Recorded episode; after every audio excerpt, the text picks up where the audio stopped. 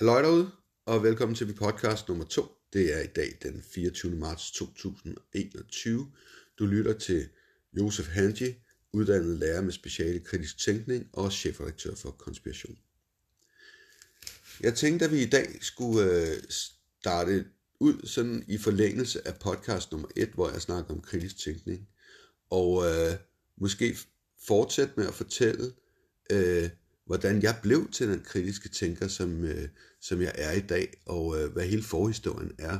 Øh, og det er, er en lang historie faktisk, med rigtig mange detaljer, så øh, jeg har været nødt til at, øh, at lave en lille liste over alle de ting, jeg, øh, jeg øh, går igennem tiden med her, og så må jeg prøve at følge den. Og øh, ja, der er mange detaljer, så jeg, jeg vil egentlig gerne fortælle om, hvordan det endte ud med, at, øh, at øh, jeg laver øh, det blad, der hedder Konspiration, der kommer i 2017. Men øh, før det er der en lang historie, og den, hvis den skal fortælles ordentligt, så er jeg nødt til at øh, bare nøjes med at fortælle historien op til, at bladene udkommer. Og så må tredje podcast så handle om udgivelsen af konspiration. Så øh, jeg tænker, at øh, vi skal starte ud her.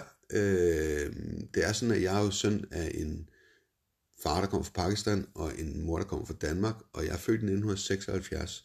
Men for ligesom at fortælle historien om, hvordan min far og min mor mødte hinanden, så er vi nødt til at starte i 1970. Og i 1970, der tager min far på Interrail fra Pakistan op mod England. Han skal op og besøge sin storebror, og det går faktisk rimelig let. Han kommer igennem en masse lande. Men det sidste land, han skal ind i, før han kommer, kan komme ind i England, det er Danmark. Og øh, han kan ikke få nogen indrejsetilladelse til Danmark. Derfor så øh, tager han så til Sverige og rejser fra Sverige ind i Danmark, får sin indrejsetilladelse der, og kommer så over til England, besøger sin storebror, og øh, efterfølgende så tænker han jo, det var da mystisk, hvordan kunne jeg være, at jeg kunne komme ind i et land, nu har jeg rejst 10.000 km igennem alle mulige lande, og så det sidste land, jeg skal i, det kan jeg ikke komme ind. Så han har lyst til lige at undersøge, hvad, hvad, hvad Danmark er for noget, og tager så øh, ind i Danmark, og øh, får meget hurtigt øh, job på en vinduesfabrik.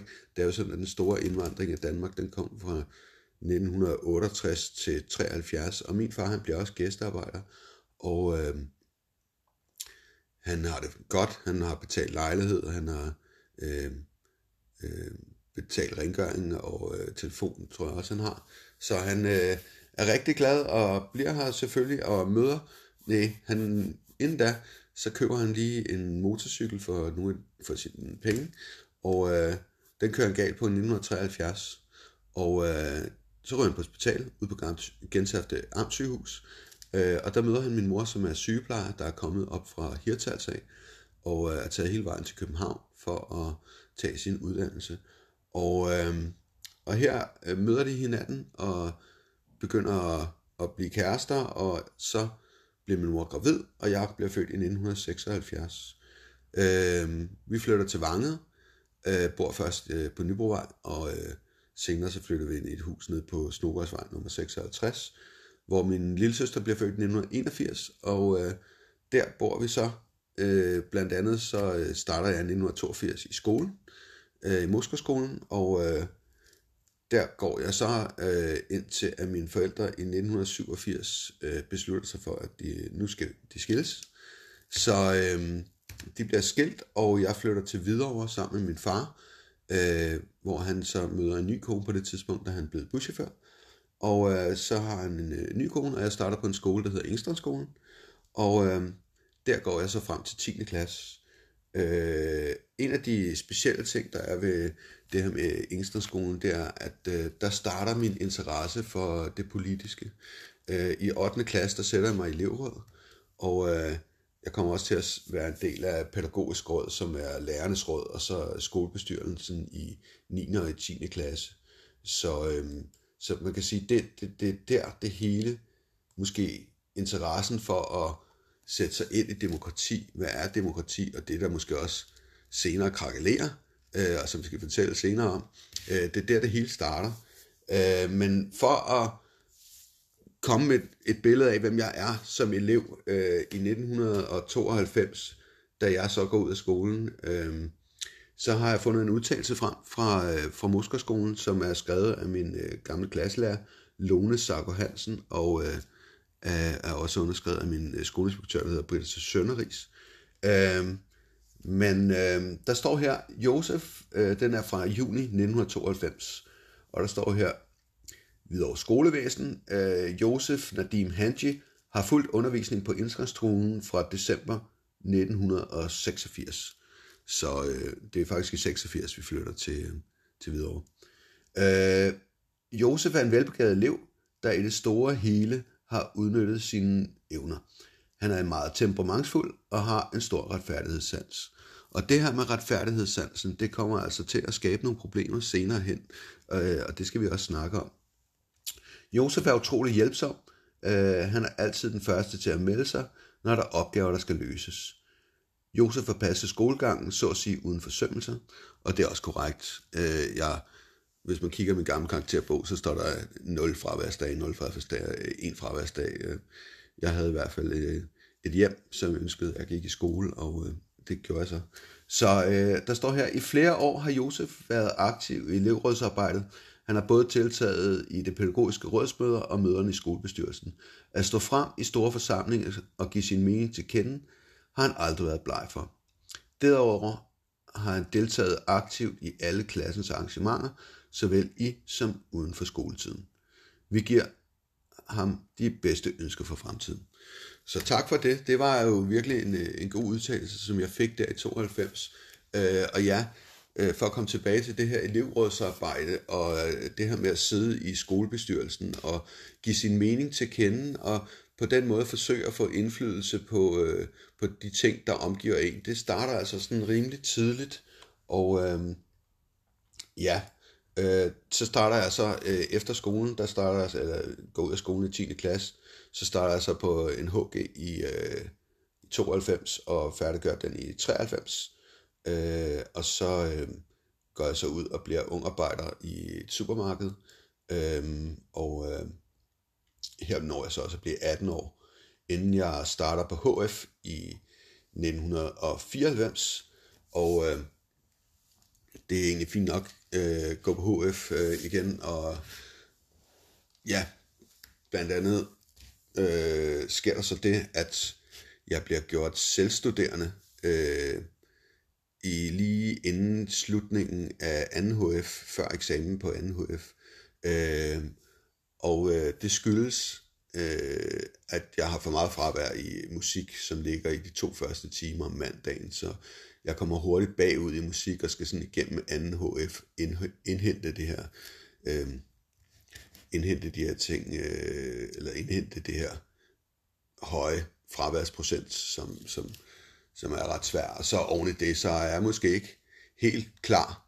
Øh, øh, jeg er måske stadig meget øh, drenget, hvad ved jeg. Så øh, det, der, det der er, det er også når man bliver selvstuderende, det er, at jeg er lige flyttet hjemmefra. Øh, og når man er selvstuderende, så kan man ikke få noget SU. Og, øh, og når man er selvstuderende, så skal man også op i fuld pensum. Så jeg beslutter mig ligesom, at øh, jeg har en værnepligt stående. Øh, jeg har været til session og trukket nummer 5039, og øh, det betød sådan set, at jeg skulle ind. Øh, jeg er faktisk fra et øh, hjem, øh, som er rimelig pacifistisk og ikke går ind for krig. Vi måtte ikke have noget krigslegetøj, og øh, øh, det der, man gad ikke at se krigsfilm og sådan nogle ting der. Så, så, øhm, så det der er, er at faktisk opdager jeg først nogle af de der uretfærdigheder på HF, hvor der er en historielærer, der siger til mig, at jeg skal skrive en opgave omkring, øh, først omkring etbarnspolitikken i øh, Kina, og, øh, og så, hvad hedder det, så skal jeg så skrive en opgave om øh, konflikten i Mellemøsten, som er konflikten på det tidspunkt mellem Israel og Palæstina. Øh, og den er, står jo stadig på, kan man sige. Øh, men har ændret sig. Øh, og det er med til ligesom at gøre, at jeg faktisk begynder at blive mere aktiv, og øh, øh, kan huske også, at jeg er til demonstrationer i, i forbindelse med de her ting her, og bliver mere øh, aktivistisk øh, inden, for, inden for HF, blandt andet gennem min musik, så hvor vi laver et band øh, i 1993, øh, i det her supermarked, hvor jeg arbejdede i 93, møder jeg en anden der, og vi stifter et band sammen, og øh, det hedder System Remorse, og vi bliver meget inspireret af Rage Against the Machine, øh, som jo skriver nogle meget samfundskritiske tekster, så de her, den, den her samfundskritik tager, tager, tager ligesom fart i løbet af HF. Men øh, paradoxalt nok, så har jeg jo den her, øh, den her værnepligt stående, og øh, jeg bor sammen med en kammerat. Det er det første sted, jeg flyttede sammen med en kammerat øh, i en lejlighed, og kan, han skal flytte ud af lejligheden, og jeg har heller ikke noget sted. Så, øh, så i august øh, 96 går jeg så ind i forsvaret, og øh, der er jeg så valgt infanteriet. 10 måneder får jeg som uddannelse i at være panserinfanterist. Øhm, og det, der lærer jeg blandt andet, øh, får jeg syv, syv måneders uddannelse som panserværnsskytte, skråstrej hjælper, hvor jeg lærer at skyde med det her, der hedder en Carl Gustav, øh, skyder med nogle 84 mm granater, som øh, man bruger til at skyde kampvogne og øh, pansrede mandskabsvogne med, som panser er jo stål. Så her lærer jeg, hvordan man ødelægger stål, og hvordan man bruger varme til at ødelægge stål, som bliver en øh, vigtig faktor senere hen øh, i den her historie, hvor at, øh, jeg stod ind i Island Truth-bevægelsen, og jeg stod ind i øh, World Trade Center, som er, er steel-framed high-risers, og som jo bliver påvirket af brand og varme, og i, i, officielt, og øh, der er noget forståelse der, som hænger sammen med den her uddannelse. Men øh, for ikke at gå alt for dybt ind i øh, de ting, jeg lærer øh, i forsvaret, eller omkring forsvaret, så øh, kan man så sige, så kommer jeg ud igen, og øh, vil jo gerne have gjort HF færdig. Så jeg færdiggør HF, øh, starter i 97 og færdiggør det i 98. Og øh, så starter jeg så for første gang med at arbejde med børn i en børnehave. Øh, og det, det er, altså det, det, det kan jeg bare mærke med det samme, det er jeg rigtig glad for. Så i 99 bliver jeg ansat i en vuggestue, og den her vuggestue spiller ind på flere områder øh, i forhold til, hvordan jeg udarter mig som person. Øh, det er sådan, at den ene ting, der sker, det er, at jeg bliver inviteret med af en kollega i år 2000. Øh, en kollega, han er så ansat i børnehaven. Øh, og der har, er det, er, har jeg to kollegaer, der skal til en fødselsdag inde på Christiania. Og øh, jeg møder dem op på Husum station, og de siger så, vil, vil du med til fødselsdag? Og jeg siger, ja, det vil jeg gerne. Øhm, og så tager jeg så med derind, og øh, der sker det, at øh, mine to kollegaer, de bliver sådan rimelig fulde, så jeg er nødt til at socialisere med de her flinke mennesker, jeg jo mødes med. Og der, der møder jeg så en familie inde på Christiania, en far og en mor, øh, øh, hvad hedder det, to brødre og en far og en mor. Og øh, lærer sådan ligesom Christiania at kende, er den her ånd at kende, og den her frihed, der er, den frie ejendomsret, og, og det her frisind, der er, begynder at sætte pris på det øh, i stor grad. Øh, så det har en, en rigtig stor indvirkning på mig, det her møde med Christiania, og det vil vi også komme tilbage til senere i den her historie. Men der sker også noget andet. Jeg har været ansat på øh, det her tidspunkt øh, i halvandet år. Sorry. Øh, I halvandet år. Øh, i vuggestuen, og øh, der har været en masse fyringssager, og øh, de her fyringssager, som kører øh, nærmest øh, kontinuerligt, øh, påvirker jo nummeringen i, i vuggestuen, og påvirker at, øh, vores mulighed for at passe børnene. Og øh, jeg, til et person, personalmøde, der ender det simpelthen med, øh, jeg har snakket med mine pædagoger, jeg har opbakning for tre pædagoger og for børnehaven. Det ender simpelthen med, at jeg ikke min opsigelse i protest mod øh, lederen og souschefen. Og det afsted kommer en større sag, der faktisk løber over 8 måneder, før forældrebestyrelsen går ind øh, på min side. Øh, også og ender det i, i sidste ende. Men det ender faktisk med, at i min ja, første ansættelse, kan man sige, som pædagogmedhjælper, der bliver jeg så også den første, første pædagogmedhjælper i Københavns Kommune, der har sat sig op mod en leder og en souschef og fået dem fyret. Altså jeg bliver whistleblower, øh, og for efterhånden illustreret over for forældre og, øh, og også personale, hvad det er, jeg er utilfreds med, og øh, har heldigvis opbakning også fra flere kollegaer. Øh, blandt andet den kollega, som har haft mig med ind på Christiania.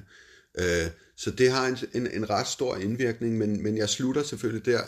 Øh, og øh, starter så i år 2000 øh, starter jeg så på øh, starter jeg så på et fritidshjem, øh, der ligger ikke ret langt derfra. Og det her fritidshjem øh, jeg har jo børn fra 1. til 3. klasse, og der bliver jeg så, de synes det er en god idé, at jeg skal være øh, lærervikar. Så jeg starter så også som lærervikar, og øh, bliver sådan en brobygger øh, for indskolingen, øh, hvor jeg både har øh, mange af eleverne øh, på skolen, og så har dem over på fritidshjemmet. Og øh, det er faktisk også fritidshjemmet, jeg er på den 11. september 2001, da, øh, da den her begivenhed, der ændrer hele verden, sker. Øh, jeg kan huske, at øh, jeg har min egen stue, som øh, ligger lidt afsides fra hovedhuset. Det er sådan, at der er bygget sådan nogle pavilloner ude på legepladsen, og øh, jeg er alene på arbejde, øh, og øh, har selvfølgelig, er, er der børn omkring mig, og, og der kommer en forældre ind øh, klokken 3 cirka, og siger, at der er et fly, der er fløjet ind i World Trade Center. Og øh, fra det øjeblik, der tænder jeg radioen. Der er ikke noget fjernsyn på stuen, så jeg tænder radioen, og øh, fra det øjeblik, så sidder jeg faktisk og lytter på den her radio, kan jeg huske. Øh, selvfølgelig går jeg ud og passer mit arbejde og sender børnene hjem, når de skal hjem. Og, og, men jeg sidder foran den her radio og lytter. Jeg tror, det har en stor betydning, at jeg ikke ser tingene visuelt øh, på fjernsynet. Jeg, jeg, jeg kan ikke huske, om da jeg lytter på radioen, om der er to fly, der har ramt allerede. Men jeg kan i hvert fald huske, at jeg hører sammenstyrtningerne i radioen, og hører radiospeakeren fortælle, hvad det er, der sker. Øh, så, sorry. Så hvad hedder det? Øh, så ja, altså det, der, der er nogle ting, der sker der i 2001, og på det der fritidshjem, som, som jo igen, bærer, øh, jeg kommer til at tale videre om i den her podcast her. Øhm, en anden vigtig ting i 2001 er, at Anders Fogh han kommer til magt. Øhm, det har været sådan, at øh, Poul Nyrup Rasmussen har været statsminister indtil da, og øh, der er, det har den konsekvens, Poul Nyrup Rasmussen sender os i krig på baggrund af 11. september, og øh, den krig overtager øh, Anders Fogh så, og øh, jeg kunne sige en masse ting omkring de her, øh, hvad, hvad, hvad 11. september gør, men lad os bare sige, at der sker nogle markante ændringer i samfundet, som jeg som ung menneske jo også kan mærke, kan man sige. Men jeg arbejder på det her fritidshjem, øh, og, øh, og jeg tror faktisk, jeg skifter til et andet fritidshjem i mellemtiden også, og øh, begynder at, at lave, jamen det gør jeg, begynder at lave øh, øh, rollespilsrelaterede ting. Og øh, øh, fordi der har fantasy har et kæmpe boom på det her tidspunkt. Harry Potter kommer ud på det her tidspunkt. Jeg har spillet en masse Dungeons and Dragons. Og øh, rollespil, øh, fantasi øh, øh, er noget, jeg bliver ansat til. Men det er sådan, at så i 2003, der starter jeg så på seminaret, på lærerseminaret inde på Frederiksberg Seminarium. Og det har igen øh, en stor indvirkning på, hvordan jeg udvikler mig på som menneske. Øh, blandt andet bliver jeg aktiv i studiepolitik, øh, og så øh, har det også en anden konsekvens, og det er, at jeg, fordi jeg starter på seminaret, det er sådan et internetseminarie, så øhm, det påkræver, at man har en, øh, en computer, så jeg får en computer, og der kommer jeg også på internettet på første gang. Og Frederiksberg Seminarium har sin egen øh, interne hjemmeside, som har et øh, debatforum. De har et intranet derinde og et debatforum.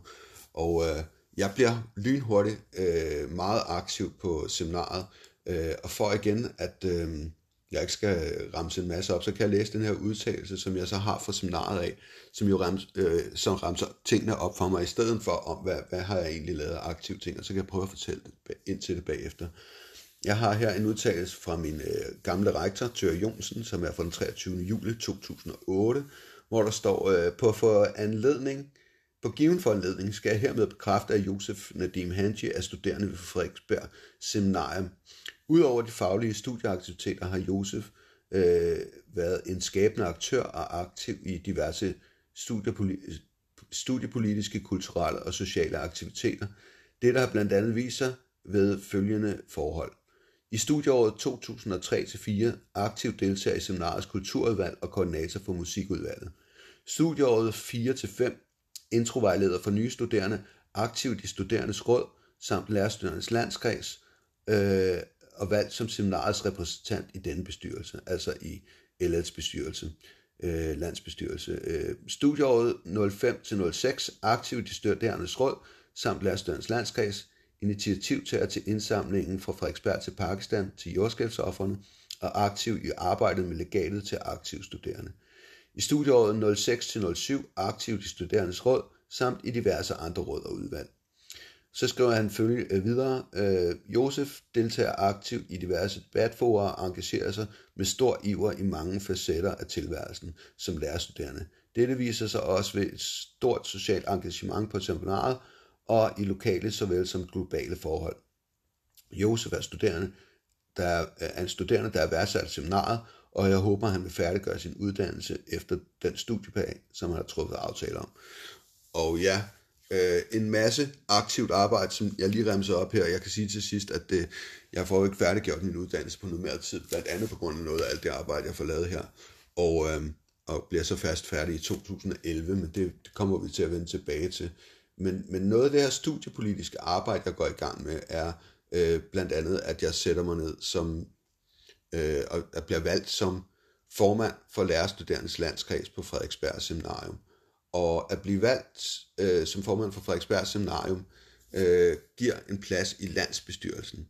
Og øh, landsbestyrelsen består, jeg tror på det tidspunkt, der er 18 seminarier ud over hele Danmark, og hver formand har så en plads i landsbestyrelsen. Det er ikke alle seminarier, der stiller med en repræsentant, men der er så ud over det et øh, forretningsudvalg, som består af syv lærerstuderende, som er øh, valgt, og øh, dem sidder vi så også i bestyrelsen med. Så i alt i alt tror jeg, vi sidder øh, 20 mennesker cirka i bestyrelsen, som alle sammen er lærerstuderende.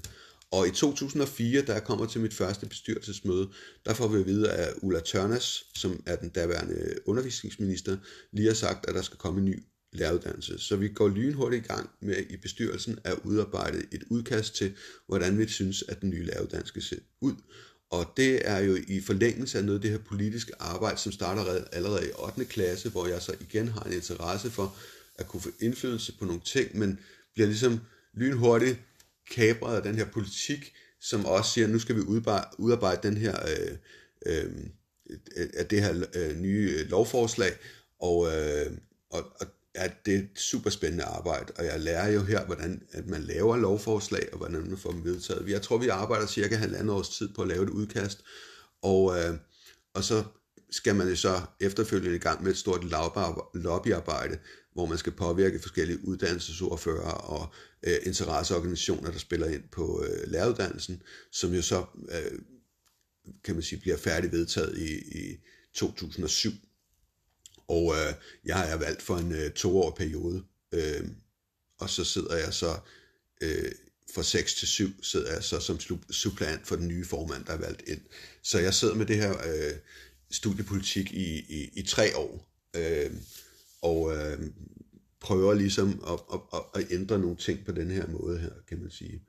Øh, men det er sådan, at, I, at for at komme lidt tilbage øh, fordi det er ikke kun øh, studieåret 2007, som, eller ikke studieåret, men, men året 2007, som er vigtigt. Der sker faktisk nogle ting i 2006, som er ret vigtige, og som hænger sammen med det her med, at jeg har mødt den her familie ude på Christiania. For der sker det, at øh, jeg kommer i tredje, praktik, tredje års praktik, som hedder praktik i andre skoleformer via øh, seminarer, og øh, der kommer jeg ud i en børneinstitution, der hedder Rosinhuset, som er børn på det tidspunkt, der er fra 3. til 5. klasse, tror jeg. Og, øh, og øh, der er så og bliver senere ansat og øh, øh, oplever en masse ting i forhold til, nu har jeg jo min militære uddannelse, og øh, jeg oplever, at øh, politiet øh, chikanerer børnene, øh, tager deres bold, de holder klods op af, af børneinstitutionen, øh, og efter deres egen udtalelse siger de, at det er bevidst, at de holder op af børneinstitutioner for at undgå, at der bliver kastet sten på dem.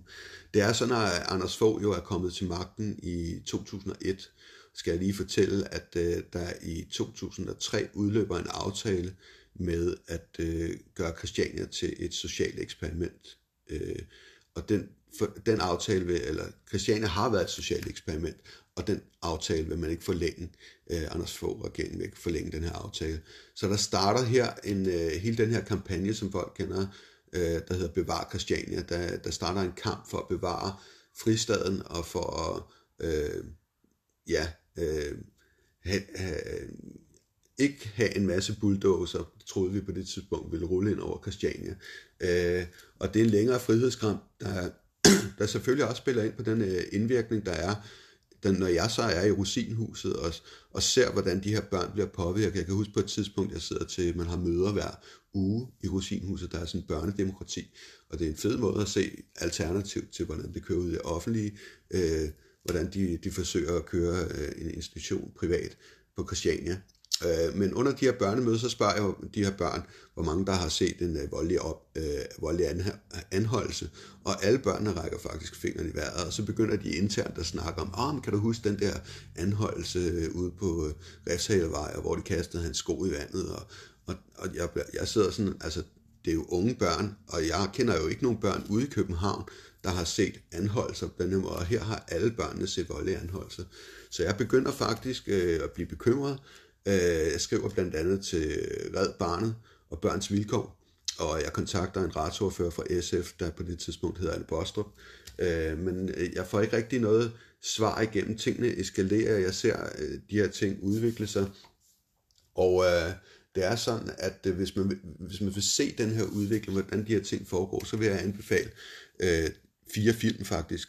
Det er sådan, at Christoffer Guldbrandsen, han har lavet en film, der hedder Kampen om staden, og den dækker 2004, hvor man kan sige den første, eller den største udstationering af betjente øh, øh, i Danmarks historien på det tidspunkt øh, foregår inde på Christiania, og så bliver der gennemrådet en masse. Det er jo med kampen om det her hashmarked, som er, som er undskyldningen for at gå ind og prøve at afvikle Christiania. Og øh, det er klart, at efter 2001, og så med den her kamp mod Christiania, så oplever jeg jo en, en, en militarisering efterhånden, i hvert fald af, af, af politiet, og, jeg ser, hvordan de går fra valteren, den her lille ærtebøsepistol, kan man sige, som de havde tidligere til at få, øh, ja, i dag løber de rundt med maskinpistoler og, og skudsikre veste i gadebilledet, men sådan var det altså ikke på det tidspunkt, og der er en stor ændring, der begynder at foregå, og nogle af de ting, der sker, øh, er blandt andet i, i årene 2004 til 2007. Har, ser man Christoffer Guldbrandsens film øh, Kampen om staden, så kan man øh, også se øh, Jørgen Balder, som øh, har lavet tre film, der hedder Cirkuskrigen, Kulturkrigen og Papirkrigen. De kan ses på YouTube, hvis I skriver titlerne. Og de dækker så øh, årene 2005 til 2007. Og det er sådan, at da jeg er i Rosinhuset, øh, der kommer øh, Jørgen Balder og aflevere Kulturkrigen, fordi de børn, som jeg har arbejdet med, har, der har været nogle optagelser, hvor de så er, er med i Kulturkrigen. Og jeg spørger ham så, hvad, hvad, hvad, hvad, hvad er det, der, du har gjort? Hvordan har du lavet den her film? Og han siger, jamen jeg har bare gået rundt med kamera, og så har jeg lavet nogle optagelser, og så har jeg sat den sammen til, til at blive til en film. Og det inspirerer mig. Altså, det gør så, at jeg får lyst til at, at, at sige nogle ting. Og øh, jeg laver min øh, første, øh, eller jeg laver en YouTube-kanal. Der, YouTube er startet i 2005, men øh, jeg laver en YouTube-kanal i 2006, der hedder Buddhist Panda. Og øh, den kører så frem til 2011, øh, inden den bliver lukket af YouTube. Og inden den bliver lukket, der har den faktisk 918.000 channel views, den her YouTube-kanal. Øh, det er sådan, at man kunne have playlists med øh, 100 videoer i hver playlist, så jeg har måske en 30-40 playlists liggende med jeg går i gang med en, med en stor undersøgelse i 2007, som jeg også skal fortælle jer om lige om lidt. Øh, fordi lige om lidt, så rykker det virkelig 2000, årene 2006 og 7 er nogle år, der virkelig rykker mig. Og, øh, og øh, der har jeg alle mulige videoer liggende i, i kategorier. Men øh, for at komme tilbage til øh, Balders trilogier, så er det dem, der, der, der eller i hvert fald kulturkrigen, der inspirerer mig til at, at selv tage kamera i hånden, selv begynde at lave journalistik og blive den, den der alternative øh, journalist, øh, der laver, bliver inspireret af et amerikansk begreb, der hedder public journalism eller citizen journalism, og følger blandt andet øh, en gruppe derovre i USA, der hedder We Are Change. Men det, det sker egentlig først fra 2007, fordi 2007, marts 2007, Øh, uh, 1. marts 2007, uh, øh, der, der, det er en skældsættende dag for mig, fordi der øh, starter rydning af ungdomshuset inde i København. Øh, og efterfølgende udvikler der sig så Danmarks historiens største ungdomsoprør i København. Øh, der er kampe i fire dage, før man får slået øh, oprør og gemytterne ned, og øh, cirka 680 mennesker bliver arresteret og bliver efterfølgende øh, indsat i landets fængsler og asylcentre, og øh, det er faktisk ikke værre eller bedre, end at øh, her oplever jeg, at, øh, at være med i den her øh, varetægtsfængsling, blive, blive blandt de her 680 mennesker, øh, som efterfølgende sigtes øh, efter et overdrevet anklageskrift, og så bliver jeg så dømt for nogle ting, jeg ikke har gjort.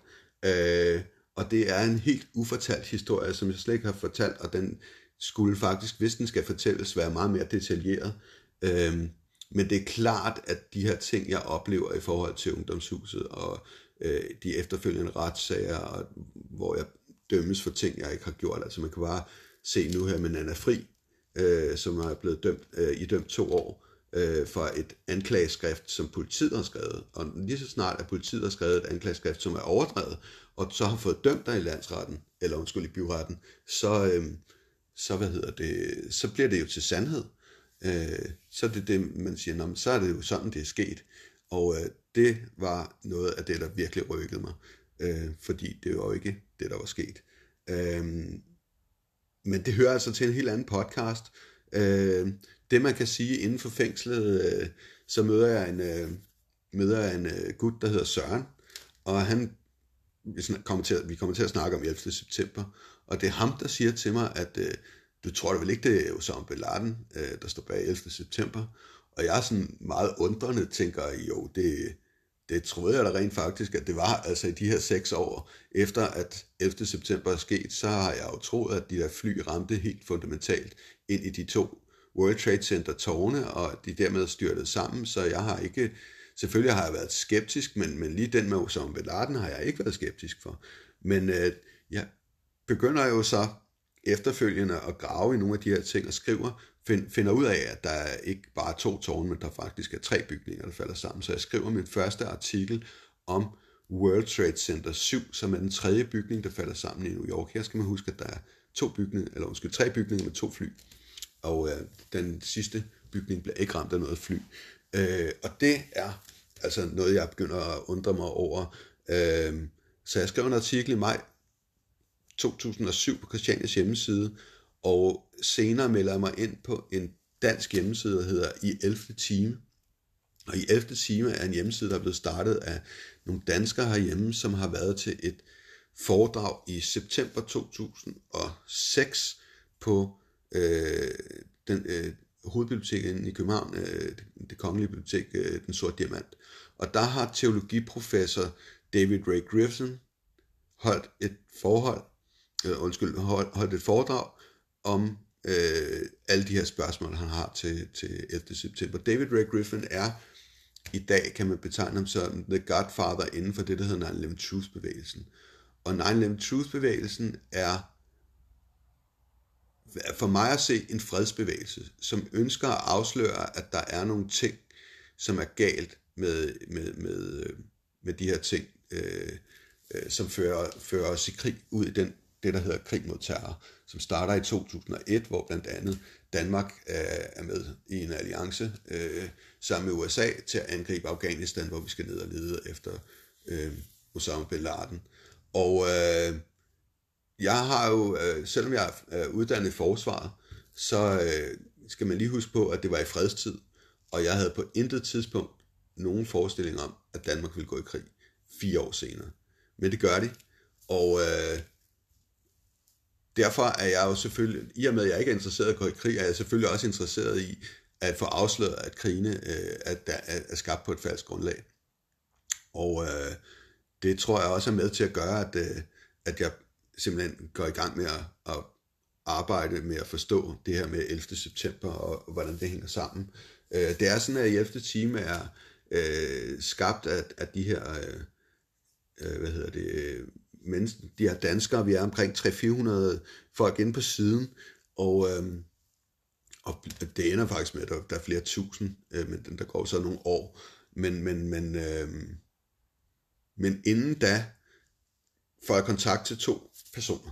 øh, som er ret vigtige for, for den videre udvikling. Og det ene er, at jeg i april 2008 kommer jeg til et foredrag øh, med, øh, jeg, jeg finder ud af igennem i 11. time, at der er en øh, professor, øh, eller hvad hedder en lektor i kemi øh, fra Københavns Universitet, der holder foredrag om World Trade Center bygning 7, som er den her bygning, som jeg jo også har undret mig over.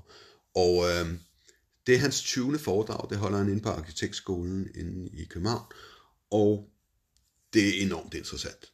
Fordi her har jeg altså lige pludselig en mand, der står med moderne naturvidenskab og snakker om tyngdelove og fortæller om, at jamen, her har vi en bygning, som er 186 meter høj og rummer 47 etager. Den har 26, undskyld, 24 stålbjælker i midten og 57 stålbjælker rundt om. Og øh, den her bygning, den falder sammen på 6,5 sekund i det, der hedder delvist fritfaldsacceleration. Og øh, når noget skal falde i fritfaldsacceleration, så falder det som om, der ikke er noget inde under. Og det, der er det spændende, det er, hvordan eliminerer man de her 24 stålbjælker og 57 stålbjælker, der går rundt om. Hvordan eliminerer man den samtidig, for den her bygning, den falder lige ned i sit eget fodaftryk. Og det er virkelig noget, som undrer mig. Og øh, der får jeg en god forklaring øh, igennem Niels Hyde, øh, som jo kommer til at præge mig fremover. Jeg begynder at, øh, jeg øh, starter, øh, jeg begynder at hjælpe ham øh, med forskellige ting, men har, inden da har jeg startet en, en gruppe inde på i 11. team, der, øh, sådan en bygruppe for København, hvor vi er omkring 100 mennesker, der er med i den her gruppe. Og første gang, vi går på gaden, er den 11. oktober 2008, mener jeg. Der starter vi med at lave nogle gadeaktioner og øh, begynder at dele nogle øh, flyers ud, og det udvikler sig jo til at blive øh, ja, op mod 50 gadeaktioner, vi holder, og øh, vi får delt nok 100.000 af flyers ud, tusindvis af DVD'er, og noget af det, som vi blandt andet også gør, det er altså at hjælpe Niels Heidt, som holder foredrag. Øh, han starter i han starter i, øh, med private foredrag i slutningen af 2006, og i starten af 2007 er han så gået i gang med at holde de her offentlige foredrag, som, ja, som jeg siger, jeg kommer til foredrag nummer 20, men han ender jo med at have nu garanteret holdt over 400 foredrag øh, i 15 forskellige lande, og ud af det har jeg nok deltaget til et sted mellem 80 og 90 foredrag her hjemme i Danmark, øh, forskellige steder, og har øh, ja, sat dem op, inviteret, øh, informeret, øh, og øh, det er i hvert fald en af de vigtige personer, jeg møder inden for Hjælpte En anden vigtig person, jeg møder inden for Hjælpte det er, at jeg møder en fyr, der hedder Allan, og Allan har en, verden, øh, en, en hjemmeside, der hedder Verden Version 2, som øh, stiller spørgsmålstegn til alle mulige forskellige ting. Og det er jo også begyndt, altså man kan sige, låget hopper jo ligesom af øh, i 2007, hvor jeg begynder at undersøge ikke kun 11. september, men alt muligt andet, øh, rummet og, og også spirituelle ting, øh, men det er virvar af forskellige teorier, øh, og øh, jeg må indrømme, at, at, at ja, det er ret svært at finde, finde, finde rundt i. Altså det er sådan for eksempel øh, i 2008, der laver jeg et foredrag, eller undskyld, et, øh, interview med, øh, øh, med Danmarks Radio. Øh, Danmarks Radio, det er første gang, at øh, de har nogen i studiet til at tale om bygning 7. Og det er som om bygning 7 ligesom er skrevet ud af historien. Vi vil ikke rigtig vide noget om det her. Øh, hvilket jeg jo også har undret mig over. Men, øh, men Danmarks Radio inviterer mig faktisk ind i et, et, et ungdomsprogram, der hedder Spam.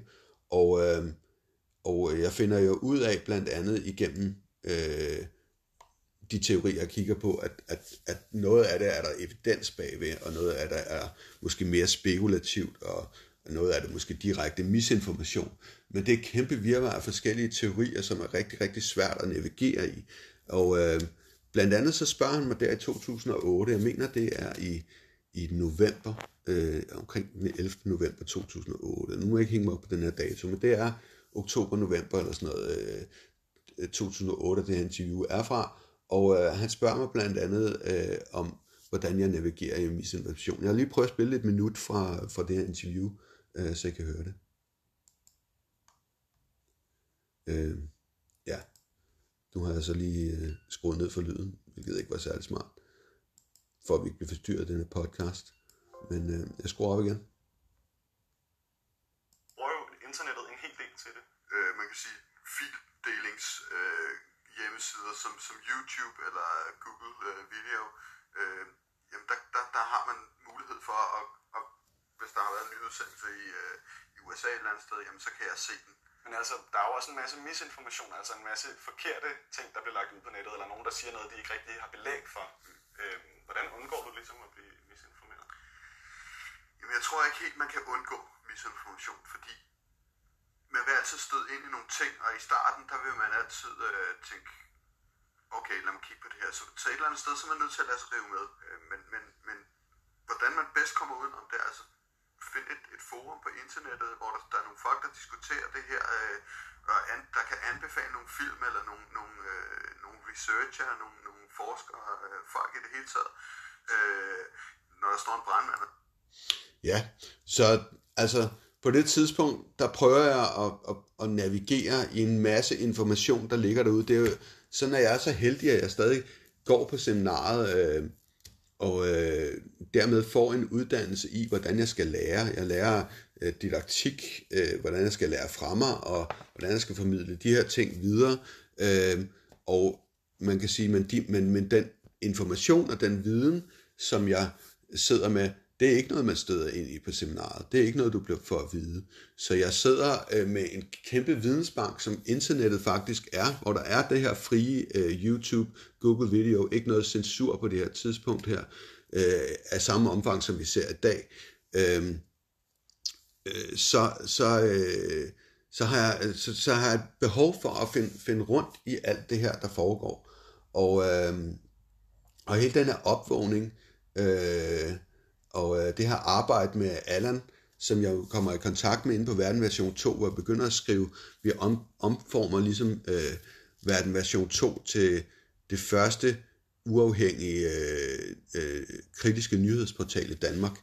Og, øh, og jeg tror, jeg skriver et sted mellem 400-500 artikler igennem årene. Den blev lukket i 2013, og jeg skriver så under det her pseudonym Buddhist Panda, som jeg også hed på, på, på, på på YouTube-kanalen. Og øh, der kommer jeg blandt andet også i, i kontakt med en, en mand, der hedder Christian Ågaard, øh, som jeg også meget gerne vil invitere i studiet, så vi kan snakke om de her ting her. Han, han sidder og laver nogle radioprogrammer på noget, der hedder Radio Frihed, og øh, vi laver en 15-20 programmer, hvor jeg igennem min research får lov til at komme af med, hvad... Øh, jeg kan ikke huske, hvornår vi stopper. Vi stopper, stopper også omkring 2013 med at lave de her programmer. Øh, nej, 2012, tror jeg i hvert fald, vi stopper med at lave de her programmer. Måske 11. Det er, det er ikke til at sige.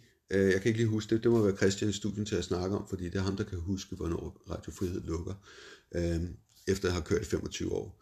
Men alle de her ting her, øh, øh, al den her information, jeg prøver at komme af med, både som redaktør for, for, for Verden Version 2 og de her radioprogrammer, er jo det første øh, spæde skridt, og alt det her, jeg laver på, på, på YouTube-kanalen, også de første spæde skridt til at give mig noget, noget, noget erfaring øh, senere hen til, til det arbejde, vi kommer til at lave i 2017 med konspiration. Øh, I 2011, kan vi sige, øh, kommer, jeg, kommer jeg så til at blive, bliver jeg så færdig med min, øh, med min uddannelse, og der øh, slutter jeg af med at skrive den her professionsbachelor, eller det her speciale om kritisk tænkning, som jeg også omtaler i podcast nummer 1. Øh, og hvis du ikke har hørt det, så vil jeg igen anbefale, at øh, du lige går ind og lytter til podcast 1 og bruger en time på det, øh, så du har forståelse for, hvordan de her ting hænger sammen. Fordi det er sådan, at, at som jeg også siger i interviewet for Danmarks Radio, altså der er en masse misinformation og, og ting, som er spekulativ information, og jeg har et eller andet behov for at navigere igennem de her ting her, øhm, og have noget, der, der er sådan mere e-, evidensbaseret. Og 9-11, det er målbart for mig. Det er sådan true crime, kan man sige, øh, moderne naturvidenskab og retsmedicinsk arbejde på en meget høj plan, som, som jeg synes er ek, ekstremt spændende. Og, øh, og så jeg, fær, jeg, jeg kører jo selvfølgelig videre med, med, med, med 9-11 Tooth. øh, men forsøger sådan at spekul- øh, tage de her spekulative ting og det her, øh, øh, nogle af de her spirituelle ting øh, fra, for jeg må jo indrømme et, et sted omkring 2010-11, at jeg er delvist blevet misinformeret omkring nu, eller i hvert fald frem til 2010, at jeg er delvist blevet misinformeret omkring øh, øh, nogle af de ting, jeg har kigget på. Jeg har ikke haft et ordentligt filter, der ligesom kunne sige, okay, det her, det, det kan du, kan du basere din verden på. Det, det, det er måske mere sådan noget fiktion, og jeg stod blandt andet ind i et begreb, der hedder fearporn, som er et begreb, hvor at man tager noget af virkeligheden, og så tager man og, og blander noget fiktion ind i det, og så prøver man ligesom at gøre det hele til at være virkelighed, og prøver at gøre det spændende. Og det her begreb er også noget, jeg skal sortere ude, ude, udenom. Øh, gennem 9-11 Truth-bevægelsen ser jeg jo masser mi, undskyld, misinformationsteorier, der dukker op, og det handler om at finde ud af, hvad er rigtigt, og hvad er forkert. Så, øh, men altså i 2013, der bliver version 2 faktisk lukket ned igen. Øh, inden da, der har jeg været øh, ude at være lærer fra 2011 til 2013, og der underviser tre forskellige steder, blandt andet er jeg, øh, er, øh, voksenunderviser for, øh, for nogle indvandrere på øh, online, og så øh, efterfølgende får jeg to ansættelser på to forskellige skoler. Og, øhm, og så kommer lærerreformen, den kommer så i 2013, og så er jeg så blandt de her, øh, som vidt jeg husker, cirka 20 procent af lærerstaten stopper inden for det første år, og der er jeg så blandt, og det har jo også noget at gøre med al den studiepolitik, jeg har lavet, øh, hvor vi har kæmpet mod nogle af de ting, der rent faktisk går min viden omkring. Øh, altså, vi har kæmpet omkring imod nogle af de tiltag, som kommer i den nye lærerreform, og jeg er ikke, bestemt ikke den eneste, der er utilfreds. Så udover det, så kan jeg se jo med mit arbejde inden for konspirationer, at, øh, at, øh, at, øh, at der er en konspiration bag lærerreformen. Det er senere også afsløret i den bog, der hedder Søren og Mette Benlås, at kommunernes landsforening og regeringen samarbejdede om at få kanøflet Danmarks Lærerforening. Det var sådan, at, at Lærerstands Landskreds øh, fungerede som en kreds under Danmarks Lærerforening. Så det jeg sad med, når, når vi sad med læreruddannelsen, men vi sad jo også med andre ting ind i bestyrelsen, der rullede cirka 2-3 millioner kroner igennem bestyrelsen om året, øh, fik en masse tilskud. Øh, så det var ikke en, et, et små, småtteriarbejde, det var, øh, øh, kan man sige, arbejde, fagforeningsarbejde, øh, som jeg lærte af. Og øh, ja, altså det, det, det er klart, at der, der så kommer en lærerreform ind, trum for det hele. Så øh, ja, så er jeg indineret og, og ved en helt anden retning. Øh, men alt det her, der også sker i 2007, kan man sige, hvor at, øh, og blandt andet også med, med anholdelserne, øh, øh, oplever jeg jo, at jeg på det tidspunkt er jo allerede uddannet samfundsfagslærer, så jeg oplever jo, at der er en, en tredelt magtdeling, øh, som jeg skulle undervise eleverne i, den, den, den fungerer jo slet ikke. Der er ikke en tredelt magtdeling. Der er ikke en dømmende, en udøvende og en lovgivende magt, der er adskilt, og på den måde, når en borger skal dømmes, øh, øh, skal dømmes af alle tre øh, øh, instanser uafhængigt af hinanden. Nej, de der tre instanser, de samarbejder som symbiose for at få fængslet folk for at få nogle øh, søndebukke, som de så kan pege ud og sige, se, se, der er nogle forfærdelige mennesker her, som, øh, som kæmper mod systemet og kan finde på at kaste sten mod betjente og hvad ved jeg, hvad man ellers ikke kan blive dømt for. Så, øh, så det vil sige, der er en masse ting omkring demokratiet og forståelsen af de her ting, der krakelerer. Jeg har behov for efterfølgende at finde ud af, hvordan hænger magten så sammen? Så udover 9-11 undersøger jeg jo også loger og øh, katolske loger og, og, og hvad hedder det, øh, ja, øh, hvor ligger magten hen, ellers hen, den her skjulte magt, som jeg ellers ikke kunne, har kunne se. Øh, og der er en masse spændende, som vi kunne snakke om der.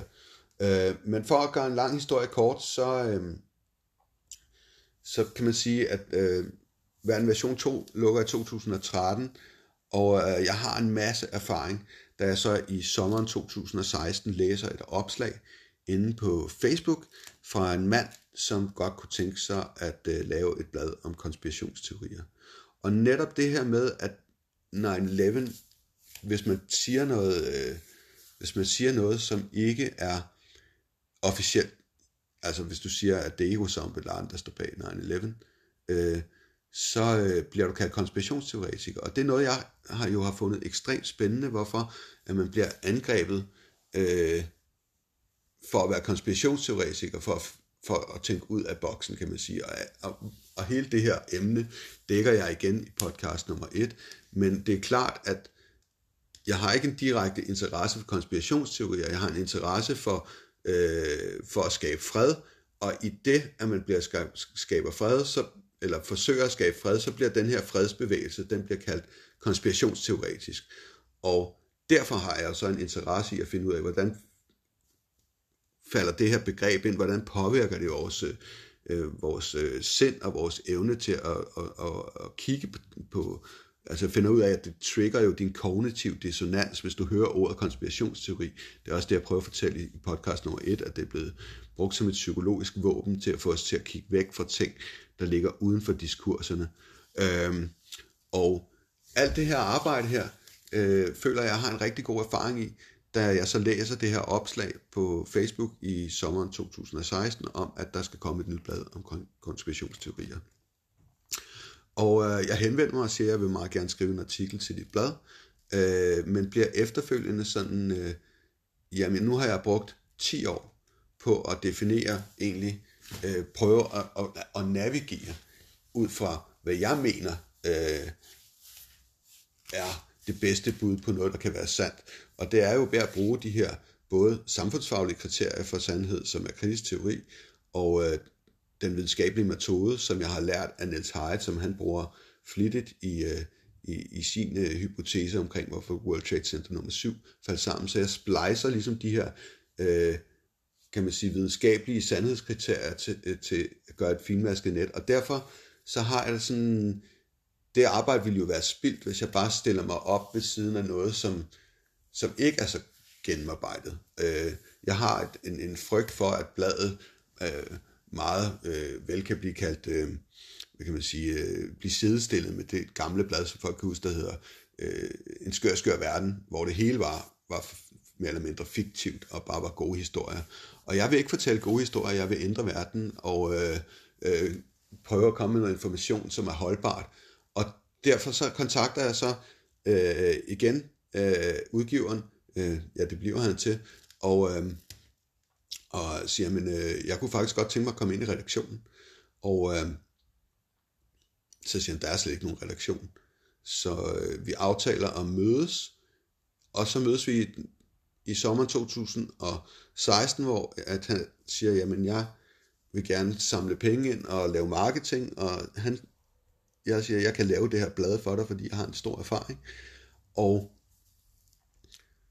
så går han i gang med at samle penge ind, samler en halv million ind øh, ved hjælp af forskellige investorer, og så starter øh, jeg også med at, at udvikle konspiration øh, gennem det her halve år, og det udkommer så første gang i januar 2017, øh, hvor vi skriver bladhistorie, øh, og jo går uden om dem, der ellers har monopol på bladmarkedet, Bonnier, Aller Egmont, og øh, for det her blad udgivet i knap 2.000 forretninger ud over hele øh, Danmark, i kiosker som 7-Eleven og øh, hedder det, Circle K, tankstationer, øh, øh, Superbrusen, Kvickly, øh, almindelige bladkiosker har det stående menu, øh, så det kommer bredt ud over hele landet, og øh, vi når at udgive fire øh, magasiner af høj kvalitet, øh, 100 sider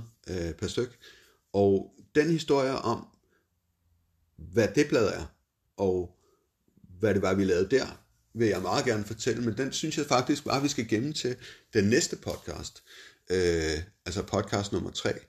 Øh, jeg håber, at du nu har fået en godt indblik ind i, hvem er Josef Hanji, øh, hvad var det, der førte ham til, at han begyndte at stille spørgsmål. Selvfølgelig kunne vi have gjort det meget mere detaljeret.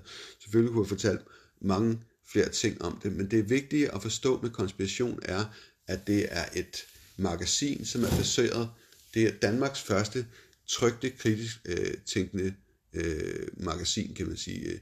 Det er et forsøg på at give folk noget rigtig information, øh, som ligger uden for diskurserne, så de så har en mulighed for øh, selv at kende til den officielle historie, og så få et, øh, øh, et alternativ historie, fordi som jeg også fortalte i podcast nummer 1, så er udgangspunktet i øh, kritisk tænkning, at man skal undersøge minimum to forskellige udlægninger om samme emne, der er indbyrdes uenige.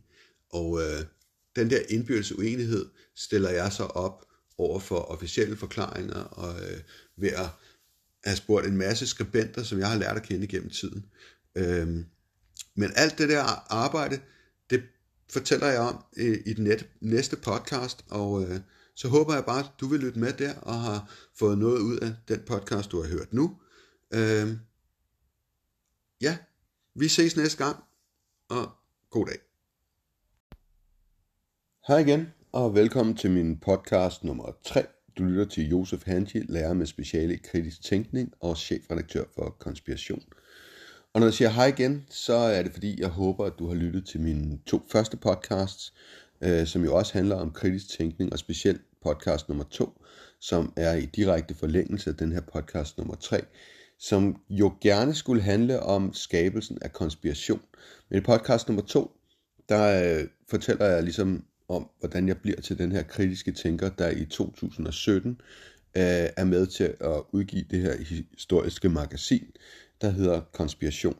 Og det skal vi tale lidt om i dag, øh, som er den 10. april 2021, og øh, det vil jo sige, at i går var det den 9. april, øh, og dermed 81 år siden, at tyskerne gik over den danske grænse øh, i forbindelse med 2. verdenskrig.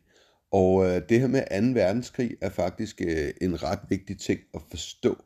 Øh, fordi efter 2. verdenskrig, så bliver USA højkultur i Europa, øh, i og med, at øh, de er med til at vinde krigen. Og øh, den her amerikanisering kommer ind over øh, Danmark, blandt andet via Marshallhjælpen øh, og via fjernsyn. Og USA bliver så højkultur. Øh, før før øh, 2. verdenskrig var det Tyskland, øh, som, eller tysk øh, kultur, som var højkultur i Danmark. Øh, men det skifter over til en amerikanisering, og det bliver så også øh, den førende magt i verden på baggrund af 2. verdenskrig. Altså de får en førerposition øh, i hele verdenspolitikken øh, på, øh, på pengeområdet i forhold til dollaren og, og, og så fremdeles. Så, øh, så det er vigtigt at forstå, at når jeg retter noget kritik, og det vil der komme i løbet af det her øh, program her, eller den her podcast, så når jeg retter noget kritik imod USA, så er det altså ikke fordi, at jeg hader USA og ikke bryder mig om de her 300 millioner mennesker, der bor derovre. Det er slet ikke sådan, det forholder sig. Det har forholder sig bare sådan, at USA er blevet øh, den førende magt, og dermed også dem, som, altså kritisk tænkning og kritisk teori handler jo om at kritisere magten. Øh, så dermed bliver det dem, som øh, skal kritiseres, eller bliver kritiseret, øh, hvis, man for, hvis det giver mening. Og, øh, jeg tænker, inden jeg går i gang med at fortælle om, øh, om skabelsen af konspirationen, så øh, er det måske vigtigt lige at fortsætte i forlængelsen af, af podcast nummer to og fortælle om de to områder, som jeg ligesom bliver ekspert indenfor, eller hvad man skal sige. Dem, de er om mine to hovedområder. Og det hele, eller det ene område er jo 11. september øh, 2001-katastrofen, øh, 9-11 bliver den også kaldt, øh, hvor jeg, som jeg fortæller i, i, i podcast nummer to, opdager i 2007, at der er noget river og ruskende galt, at der er tre bygninger, der er faldet sammen i New York, og der kun er to fly, øh, og dermed kan det jo ikke være øh, flyene, der er årsag til, at bygningerne falder sammen, og altså man finder ud af ved at undersøge de her ting, at der er et, øh, et, et, et bedrag, der er nogle, der er nogle, altså hele den officielle forklaring er, at det er Osama Bin Laden og 19 flykabere, og, øh, og de skal så konspirere, de konspirerer, så, øh, konspirere en hemmelig aftale om at angribe USA, og øh, det er så den officielle forklaring. Det er stadig en teori, øh, fordi at Colin Powell, general Colin Powell lovede os at få beviserne men for, at Osama Bin Laden stod bag, men dem har vi faktisk aldrig fået. Øhm, så derfor så øhm, er det stadig på et teoretisk plan, og det der er det sjove er jo, så bliver det ikke kaldt konspirationsteori. Øhm, selvom det er en teori om, at der er en mand, der hedder som Laden, en flykabel, der konspirerer imod USA. Øh, det jeg opdager øh, ved at tage fat i det her emne, fordi det, og det er derfor, det er vigtigt at forstå min indgangsvinkel til de her ting her. Øh, det er selvfølgelig, for, er vi nødt til at gå tilbage til, at jeg kommer i forsvaret mellem 96 og 97, så bliver uddannet panserinfanterist der. Øh, og at det faktisk er lidt, øh, lidt, lidt sjovt, at jeg kommer ind for forsvaret, fordi at jeg er fra den her pacifistiske familie, som ikke går ind for krig. Og øh, blandt andet kan jeg sige, at, at, øh, at det, det, det er jo ambivalent for en ung mand som mig, øh, øh, fordi jeg er jo patriotisk. Øh, min morfar var modstandsmand og øh, kom, kom fra Hirtal, som måtte flygte fra Frederikshavn øh, til, til Sverige i 1942, da han selv er 17 år gammel, og øh, så flygter han rundt et par år i Sverige, indtil han i slutningen af 1944, øh, tror det er oktober 1944, bliver en del af den danske brigade, som er en modstandsbevægelse, øh, der består af eksildanskere, og på sit højeste er 5.000 øh, mænd og kvinder, øh, der samler sig i, i Sverige til at, at, at lave et modangreb mod, øh, mod, mod Danmark, eller den, den tyske besættelse. Øh, og, øh, og hvad hedder det, men det sker jo selvfølgelig aldrig. Altså, så øh, kommer befrielsen kort tid senere, øh, 5. maj øh, 1945. Men hele forståelsen af 2. verdenskrig og 1. verdenskrig for den sags skyld, at forståelsen af, 1. verdenskrig hænger sammen med 2. verdenskrig, er selvfølgelig vigtigt. Øh, det første øh, et bedrag, øh, der, for der ligger bedrag i forhold til det. Selvfølgelig gør der det i forhold til 2. verdenskrig, men det er først nogle ting, jeg finder ud af senere. Det jeg først og fremmest finder ud af, det er jo det her med, at, at selvfølgelig er interesseret i øh, en øh, delvis militær karriere, fordi jeg som ung ser op til det, min morfar har lavet. Min far har faktisk også været i krig. Han har været sygehjælper under, han kommer jo fra Pakistan og kommer her til Danmark i 1970. Og øh, hvad hedder det, har oplevet øh, en krig mod Pakistan og Indien, hvor at der er et, øh, en bombe, der springer på et marked, øh, i nærheden, hvor han bor, og der er han med til at hjælpe nogle sårede. Og den historie får jeg faktisk først ham til at fortælle, da jeg er i midten af 30'erne. Så han har haft, øh, han har haft øh, nogle ting inde i sig, som han ikke har kunnet snakke om, mens jeg har været ung og været barn, men, men, men jeg har vidst, at det var i hvert fald ikke noget, han ville. Og der var egentlig heller ikke, øh, det var ikke noget, han havde, havde lyst til at, at, at, at, at sende sin søn ud i krig. Og, øh, og der egentlig er, er der heller ikke rigtig nogen af mine venner, der er interesseret. De er alle sammen militærnægter eller trækker frinummer, så jeg er sådan set den eneste, der ryger ind i forsvaret. Og det man skal forstå øh, i forhold til den tid, jeg kommer ind der fra 96 til 97, det er, at vi har på det tidspunkt det, vi kalder fredsbevarende styrker i Jugoslavien. Når man så kommer ind for militæret, finder man ud af, at det ikke udelukkende er fredsbevarende, øh, og der, øh, øh, at de ikke udelukkende er passiv. Men, men i hvert fald, så har jeg som ung mand en forståelse af, at jeg kan gå ind i forsvaret og, øh, og øh, skabe fred. Finder så ud af, at det kan man ikke. Faktisk bliver uddannet til at slå ihjel med syv forskellige våben. Øh, og øh, jeg vil jo godt tage dem. Øh, M75, håndgranat, spadefolde, TMG, LMG, Carl Gustavsen, som jeg blev uddannet i, og så, øh, så hvad hedder det, ja, så nærkamp med barnet.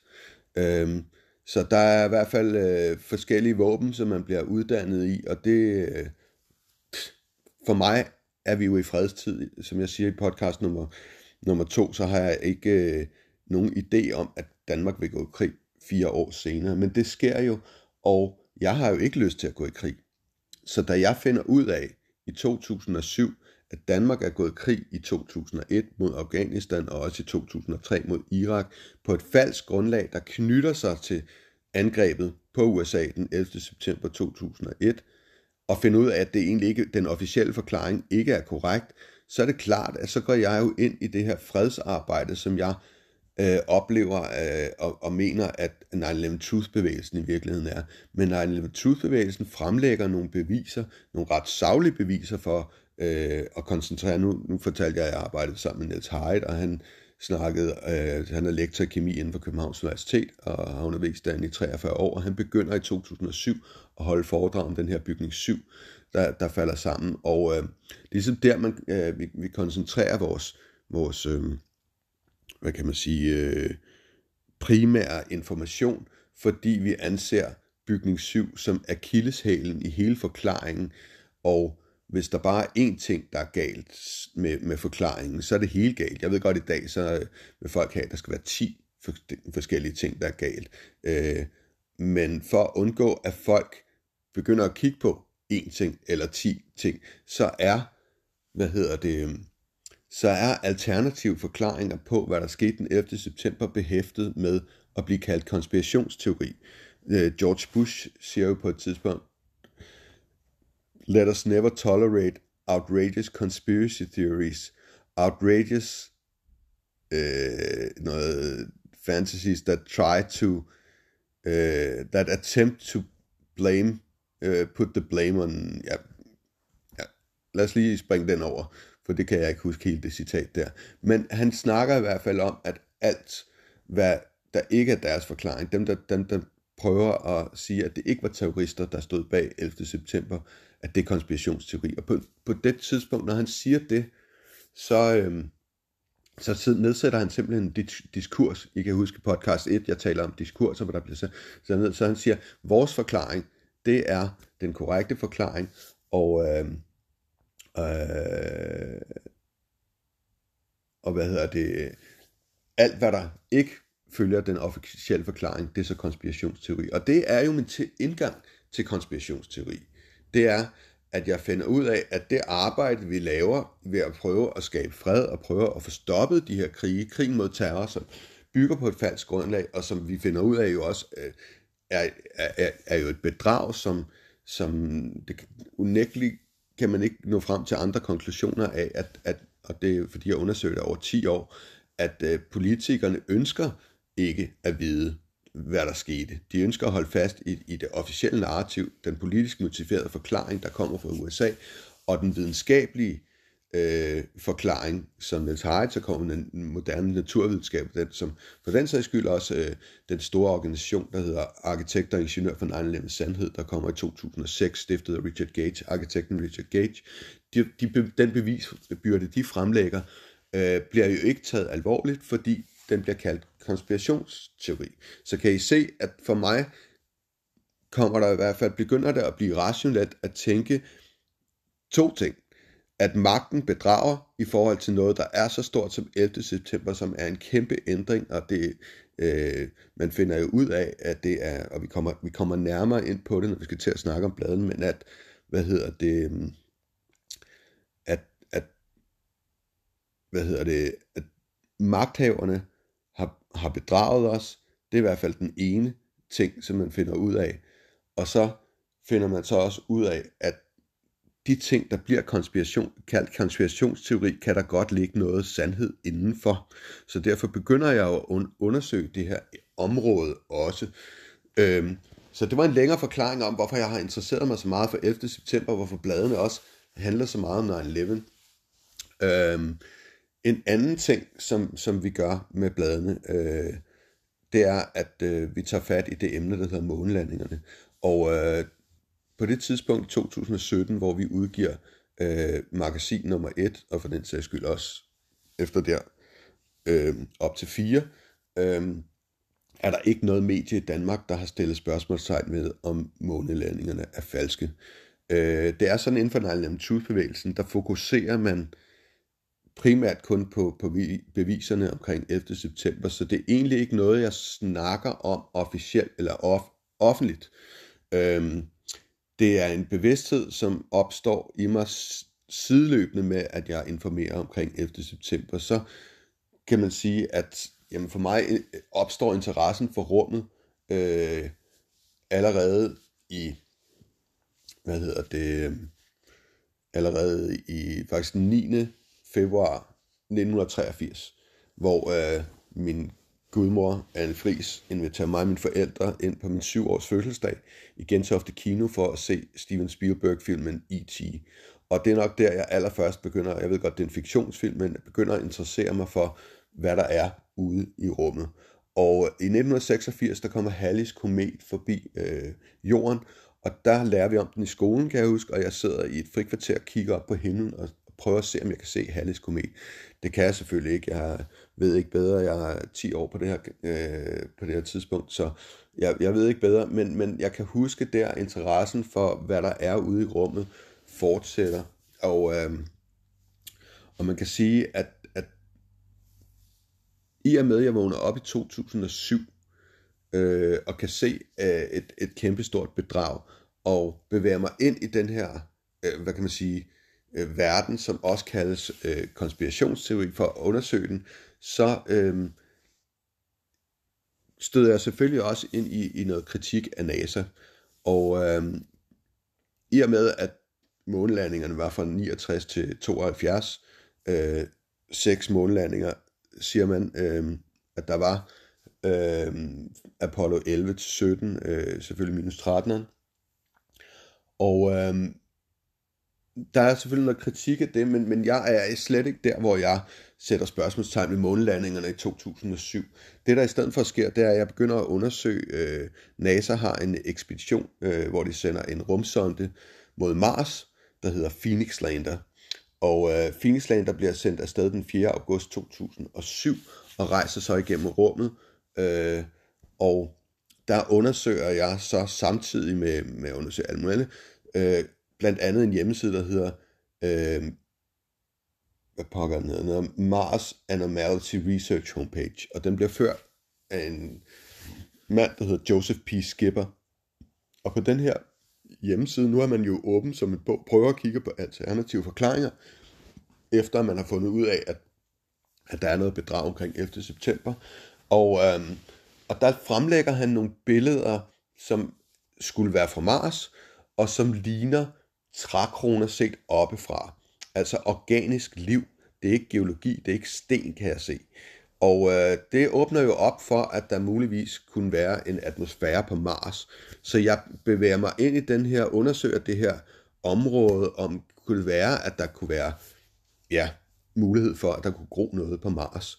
Og øh, det går ikke værre bedre, end at den øh, 25. Maj 2008, der lander Phoenix Lander på Mars.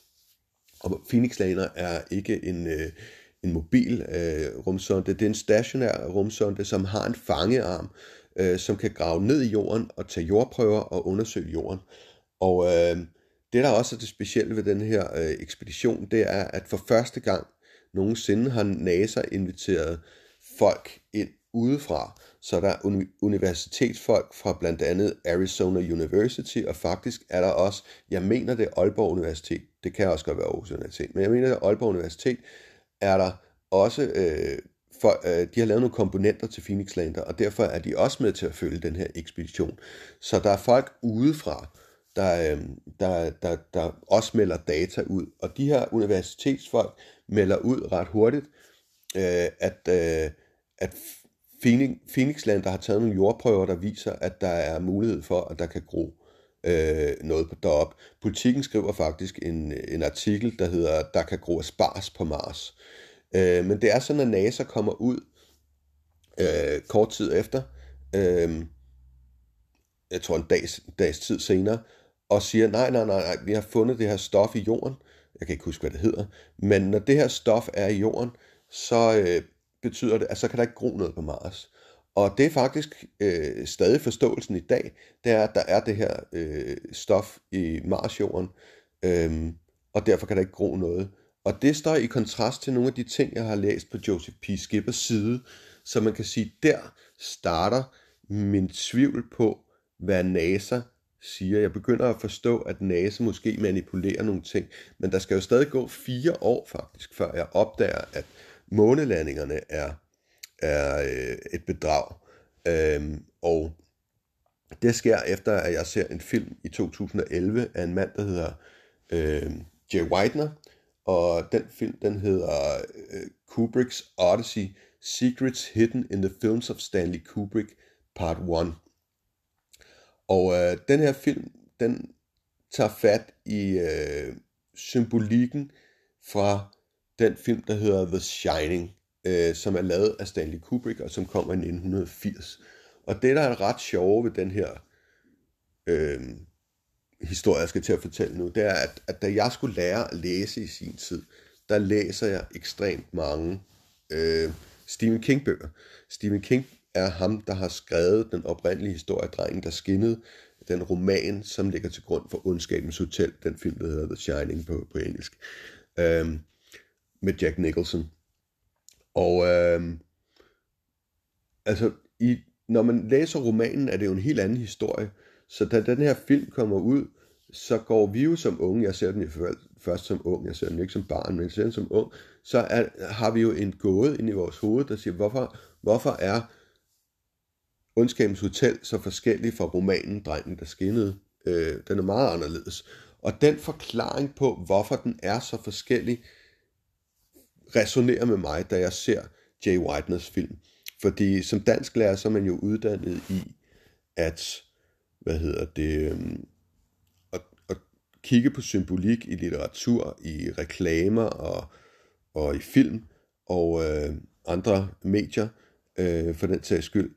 Og derfor synes jeg jo selvfølgelig, at, at en film omkring symbolik øh, er spændende, og den symbolik, som der han afkoder, øh, Jay Whitener afkoder i The Shining, er så hvad hedder det, og det kan komme ind på det i en helt anden podcast, men det er, at der bliver fortalt to sideløbende historier sam, samtidig med hinanden, så Stephen Kings historie om drengen, der skinnede, er en historie, samtidig er der så en nonverbal øh, historie, der fortælles med symbolik, øh, som Stanley Kubrick har lagt ind i, i den her. Det er det, det, det, filmen prøver at beskrive.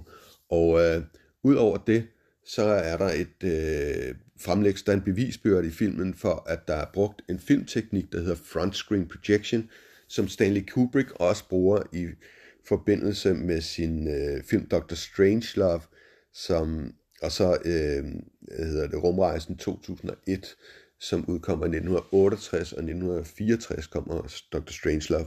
Og der bruger han den her øh, filmteknik, der hedder front screen projection, og den filmteknik kan man så se også går igen på øh, optagelser fra månelandingerne, og derfor kan man se, at de er optaget i et studie, og det gør så, at månelandingerne i min verden, altså 100% er falske, finder jeg ud i 2001. Og det er den historie, det er den bevisbyrde, jeg gerne vil fremlægge for mine læsere. Øh, det bliver det jo så senere i, i, i, i 2017, men, men, og det er der, jeg kontakter Lars, øh, øh, udgiveren bag Konspiration, kontakter ham, og hvad hedder det, øh, øh, fordi han har lagt et opslag op på, på Facebook, om at han gerne vil lave et magasin, der hedder Konspiration.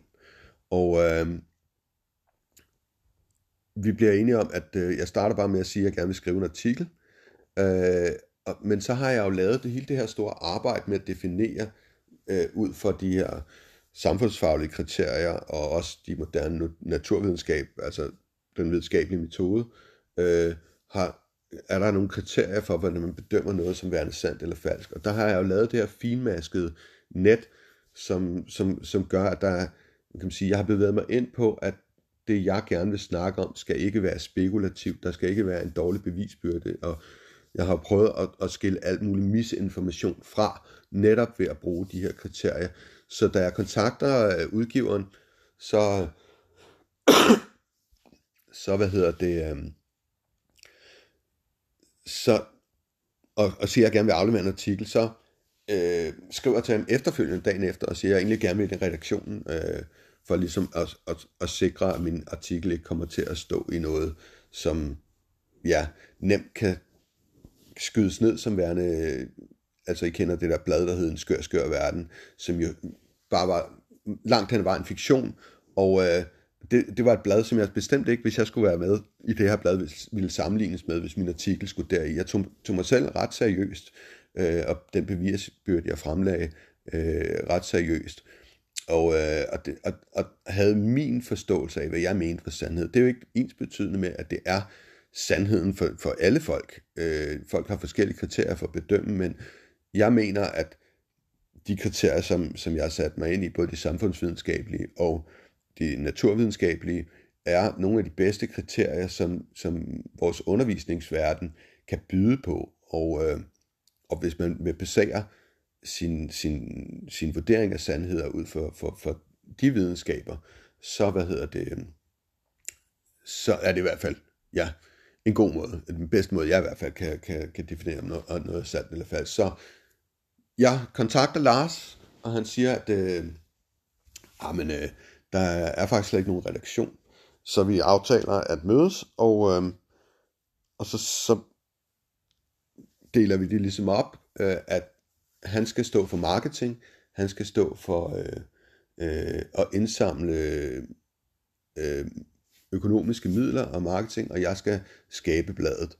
Øh, så han igennem forskellige investorer hiver han øh, øh, ja, hiver han 500.000 ind, 500.000 kroner ind, og, øh, og jeg går i gang med at kontakte mit netværk af forskellige eksperter på forskellige områder, og øh, det er vigtigt for os i det første blad, kan jeg huske, vi, der er 14 artikler i det første blad, at vi sådan ligesom, øh, altså har, at, at jeg ved godt, det for nogen måske klinger lidt forkert, når jeg siger, at der skal være en faglighed bagved, men det jeg har kunne mærke øh, i Nine Truth-bevægelsen, det er jo, at man bliver, på trods af, at vi havde fagligheden bag os, havde masser af arkitekter, ingeniører og, og, og også kemiker Niels Hyde, øh, til at, at, at henvise til, til, øh, til en stærk bevisbyrde, så blev man angrebet for, at øh, det hele bare var sådan noget øh, fiktiv fantasi. Så for mig var det ret vigtigt, at vi fik en, en, en, en, en hvad kan man sige, at de mennesker, der kom til at skrive for bladet, havde et faglig, en faglig baggrund, som de kunne bygge deres viden og deres artikler på. Øhm, og, øh, og, og, og så var det vigtigt, at der, altså, at der var noget, en bevisbyrde bag. Man bliver jo også uddannet i kildekritik, som, som, som hvad hedder det, som skolelærer, og, øh, så det var også vigtigt for mig, at der selvfølgelig var en bevisbyrde bag, at jeg ikke bare bildte, bildte mine læsere noget ind.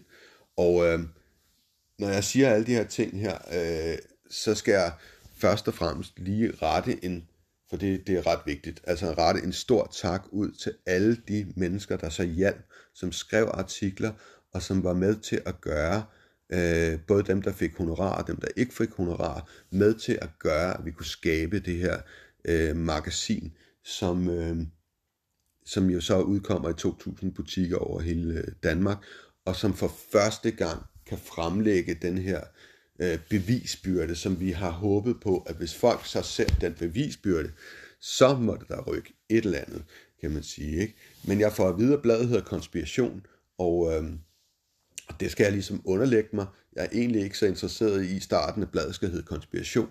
Øh, for os lover at jeg kan ændre navnet, hvis jeg kan finde et bedre navn, men igen, så er der noget marketing over, at bladet hedder Konspiration. Øh, og øh, ja, øh, så, så, så jeg er ligesom nødt til at sige, jamen okay, så er jeg nødt til at dreje det rundt, og så vise, hvordan ordet konspiration bliver brugt til at angribe, øh, angribe ting, som jeg anser for at være sandheder, men som, som så bare bliver påhæftet det her konspirationsteori begreb. Øhm, og der kan man jo altså ikke sige andet end, at både 11. september og 9, øh, undskyld, 9-11 og månelandingerne er ting. Hvis man siger det modsatte, så bliver man øh, hurtigt øh, peget på og øh, udpeget som værende øh, konspirationsteoretiker, og det gør simpelthen, at folk ikke engang har lyst til at kigge på bevisbyrden, fordi allerede kognitivt har de bestemt sig for, altså de slukker simpelthen den kognitive dissonans tigger ind, og så slukker man det på den måde, at man har brugt ordet øh, som et psykologisk våben, som jeg også lidt ind på i, i den første podcast. Og, øh, og, og på den måde, så, så, så, så gør det, at folk simpelthen ikke kommer til at kigge på bevisbyrden. Men det, nu får vi endelig mulighed for at fremlægge bevisbyrden, og det er øh, med 14 øh, emner, og øh, der skal lyde en kæmpe tak, som jeg siger, til, til, til de her øh, mennesker, som, som bidrager til bladet. Lige inden jeg begynder at, at nævne, hvem det er, der egentlig bidrager til bladet, øh, og hvad det er, de, de, de, de, de skriver om, så vil jeg godt lige øh, læse noget op fra, fra lederen her i det første øh, magasin. Jeg sidder med en bunke øh, her foran mig, og det første magasin, vi udgiver, har jo øh, månlandingerne på forsiden. Det er faktisk ikke mig, der bestemmer, at det, det skal være månlandingerne. Det er faktisk læserne. Øh, det er sådan, at i forbindelse med udgivelsen af magasinet, øh, så laver vi en Facebook-side, der hedder konspiration.dk, og en hjemmeside, der hedder konspiration.nu. Og øh, på, på Facebook-siden, der spørger vi så øh, læserne, hvad de helst vil have på øh, forsiden, om det skal være tempelridder, om det skal være noget om Ægypten, eller om det skal være månelandingerne, og det der får øh, flest stemmer er faktisk månelandingerne, og den, dermed ender min artikel, fordi den, den handler om månelandingerne, den ender så på forsiden, så det er faktisk ikke noget, som jeg sådan enstemmende bestemt, og jeg skal promovere min egen artikel. Men den er også spændende, og det er de andre artikler også, men jeg vil lige læse noget op fra lederen, som handler om, hvad er grundtanken i selve bladet. Det er jo kritisk tænkning, øh, før jeg går videre. Øhm, og så må vi håbe, at vi kan nå alle bladene, det er ikke sikkert. Men øh, lad os prøve at se her. Der står her, bladets grundtanke er kritisk tænkning. Du skal som læser have mulighed for at stille minimum to teorier op mod hinanden, der indbyrdes uenige om et emne, og du skal have mulighed for at opstille disse teorier mod hinanden, uden at diskurser og fordomme præger dine vurderinger og videre konklusioner. At foretage kritiske vurderinger og at tilegne sig kritisk viden er en evne, der tager tid at udarbejde, og vi håber, at dette blad vil kunne hjælpe dig lidt på vej ved at bringe den anden side af historien. Og det er vigtigt at forstå det her med, at vi bringer den anden side af historien. Konspiration er ikke et blad, der søger at fortælle folk sandheden. Kritisk tænkning er ikke øh, er ikke skabt for at, at, at, at, hvad kan man sige, indoktrinere folk til at sige, at det her det, det, det er sandheden. Det er kritisk tænkning og kritisk teori er retningslinjer for, hvordan du finder frem til din egen individuelle forståelse af, hvad der er sandt eller falsk.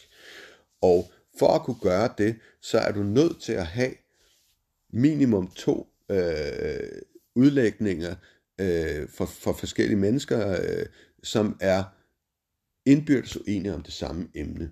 Så det, der er grundtanken bag konspiration, det er, at folk selvfølgelig skal gå ud og læse mainstream-medierne og høre, hvad er den officielle forklaring, og så kan de så få en forklaring, en, en modsatrettet forklaring i konspiration, øh, og her kan de så stille de to forklaringer op mod hinanden, og så finde ud af, mener vi, øh, at det ene er rigtigt, eller det andet er rigtigt. Og det er derfor, det er så vigtigt for mig at få fat i nogle eksperter på de her områder, som kan fremlægge nogle stærke bevisbyrder. Øh, nu læser jeg op, hvem der bidrager til blad nummer et her. Øh, jeg må ikke skræmme, lade jeg skræmme over, at folk har øh, nogle titler. Øh, det er nødvendigt. Øh. Så jeg læser op her fra kolofonen. Øh. Jeg selv, øh, lærer Josef Hanji, og så er der en dr. Kenneth Jensen. Og Kenneth Jensen, han, han skriver en artikel omkring megalitter, øh, præhistoriske kæmpekonstruktioner, som også går videre i blad 2, og som er super spændende. Øh, han er overlæge på det her tidspunkt, og øh, har den her interesse for kæmpe stenformationer rundt omkring på jorden, som, øh, som, øh, som man ikke har kunne udskære øh, med moderne værktøjer, og hvordan er de så landet der, og hvordan, ja, altså, det, det, det er ekstremt spændende artikler, øh, som sætter tingene i perspektiv. Så har vi øh, journalist Craig McGee, som er kanadisk journalist, og han har også skrevet to artikler. I den her, øh, i det her blad nummer 1, der skriver han en artikel øh, om mordet på Martin Luther King, og øh, det er faktisk, han går faktisk tilbage til at, at snakke med, med en advokat, der hedder William Pepper, som har været advokat for Martin Luther King-familien, altså brugt 40 år på ligesom at undersøge øh, hele, hele, hvad kan man sige, øh, sagen omkring Martin Luther King, og han mener så, at den mand, der blev dømt, jeg tror han hed James øh, Ray, kan det passe, øh, at han er søndebuk i, i det her mor. Det er en meget, meget spændende artikel. Øh, så er der dr. Jens Mor Thysen, som er øjen, dansk øjenlæge, og der er en sjov historie, der knytter sig til ham, fordi øh, Jens Mor Thysen, han skriver om øh, øh, John F. Kennedy-mordet øh, den 22. november 1963 i Dallas. Og, øh, og hvad hedder det? Øh, Jens bliver landskendt, øh, og måske også kendt lidt ud i verden, øh, på at øjenlæger har et apparat, der kan kigge ind i øjnene, og så kan det fremhæve nogle pletter, som egentlig er usynlige for det blotte øje. Det her apparat bruger han på nogle billeder, taget i Dallas, øh, samtidig med John F. Kennedy, han bliver skudt. Og øh, som, vi, som jeg snakkede om i en af de tidligere podcasts, så er der mange, der øh, tror, der står en skytte på The Grassy Knoll øh, og skyder øh, på, på øh, Cortation, som, som John F. Kennedy sidder i. Og øh, Jens bruger det her apparat på de her billeder og får fremhævet, at der rent faktisk står en, en, øh, hvad der ligner en skygge, eller øh, en, en skikkelse, der ligner en, en, en mand. Øh, og der er faktisk også lidt formning af, af gammeldags politiskilt, amerikansk politiskilt på, på uniformen. Øh, det ser også ud, som om der kommer noget røg ud. Så man kan sige, på en eller anden måde for Jens øh, afsløret, at med moderne teknologi, at der altså var noget omkring det, som de mennesker, øh, der sagde, at der havde stået en mand på The Grass i og Skud, at det, det er jo ikke bare pure opspind. Men øh, Jens har også skrevet en bog omkring, øh, øh, omkring John F. Kennedy-mordet, og, og det er faktisk også den bog, som han refererer til her øh, i den her artikel. Man kan læse en kort artikel også øh, i konspiration nummer et omkring øh, øh, Making a Murderer. Making a Murderer er et øh, en dokumentarprogram, der kommer ud på Netflix, og som fortæller øh, om, hvor korrupt det amerikanske retssystem er, øh, og hvordan man faktisk kan gøre en mand, der øh, er hans nevø, to mand til, til mordere, øh, uden at de rent faktisk har begået mordet. Øh, meget, meget skræmmende dokumentar, øh, som igen, hvis man har en stor autoritetstro over for, hvad der foregår i USA, og mener, at alt, hvad de gør, er rigtigt, og så, øh, så rykker det i hvert fald noget ved den her forståelse her. Så er der en vigtig mand i forhold til hele, øh, hele konspiration, og det er ingeniør Frank Rasmussen. Han er også vigtig i forhold til 9 Truth-bevægelsen. Han er blandt andet en af de her ingeniører, der har skrevet under, de danske ingeniører, der har skrevet under øh, for Architects and Engineers for 9 Truth. Der er 24 danskere i det hele. Øh, han er en af dem, og, og jeg har kendt ham længe øh, igennem det her arbejde, som jeg har lavet gennem Analytics-bevægelsen. Men han er samtidig også Danmarks førende ekspert i det, der hedder geoengineering, eller chemtrailing, som det populært kaldes. Og øh, han øh, har skrevet en artikel, øh, som handler, øh den hedder Chemtrails jetfly forurener atmosfæren med nanopartikler. Og øh, den artikel har jeg i et radioprogram i, for Radio Frihed øh, øh, lavet ham øh, fortælle om den her artikel. Øh, og det, man kan sige, det er ligesom en anden del, vi bygger på, for han får, får selvfølgelig omskrevet den her artikel. Øh, den er, har nogle år på banen, da den så kommer i, i konspiration. Men at den er super god, og udover det, så er, så bliver, øh, så bliver Frank faktisk også en af de investorer, der, der er med til at hjælpe bladet. Frank er også en af de mænd, der sætter gang i Open Mind Conference, øh, hvis I kender det, øh, som er en dansk konference, som har kørt den stoppede faktisk, jeg ved ikke om det allerede var i 2019, øh, at de stoppede, det tror jeg det var. Øh, men ellers så har det kørt i mange år. Øh, Øh, så han er i hvert fald en stor spiller i forhold til konspiration, og det, det, det skal man ikke glemme. Stor tak til, til, til Frank også for hans øh, store arbejde. Øh, så er der en anden herlig gut, som jeg kender gennem, øh, øh, hvad hedder det, øh, Nanlem bevægelsen som hedder øh, Mads Vedel Ibsen. Han er hejlpraktiker, og han skriver en, øh, en super god artikel omkring sundhedsvæsenet. Er sundhedsvæsenet sygt? Øh, hvor han går ind og ja, forklarer, øh, om det her med, øh, at man behandler symptomer og ikke årsager til sygdomme. Og han går faktisk også ind, så vidt jeg husker, i den her artikel og snakker om den her bakterieforskrækkelse og, øhm, og det her med, at, øh, at man begynder at homogenisere alle madvarer. Og øh, jamen, der er en rigtig god forklaring. Øh, heilpraktiker er jo en, øh, en tysk uddannelse, øh, sådan lidt ala øh, en tysk øh, lægeuddannelse, men, men mere med naturmedicin, øh, og, og, og måske mere holistisk. Og, øh, og ja, altså han, han har også lavet rigtig mange gode ting gennem tiden. Så tusind tak også til Mads. Øh, så har øh, vi også en artikel i, øh, der hedder Cannabis, et medicament, der vokser, og det er af laborantstuderende Anton Eriksen.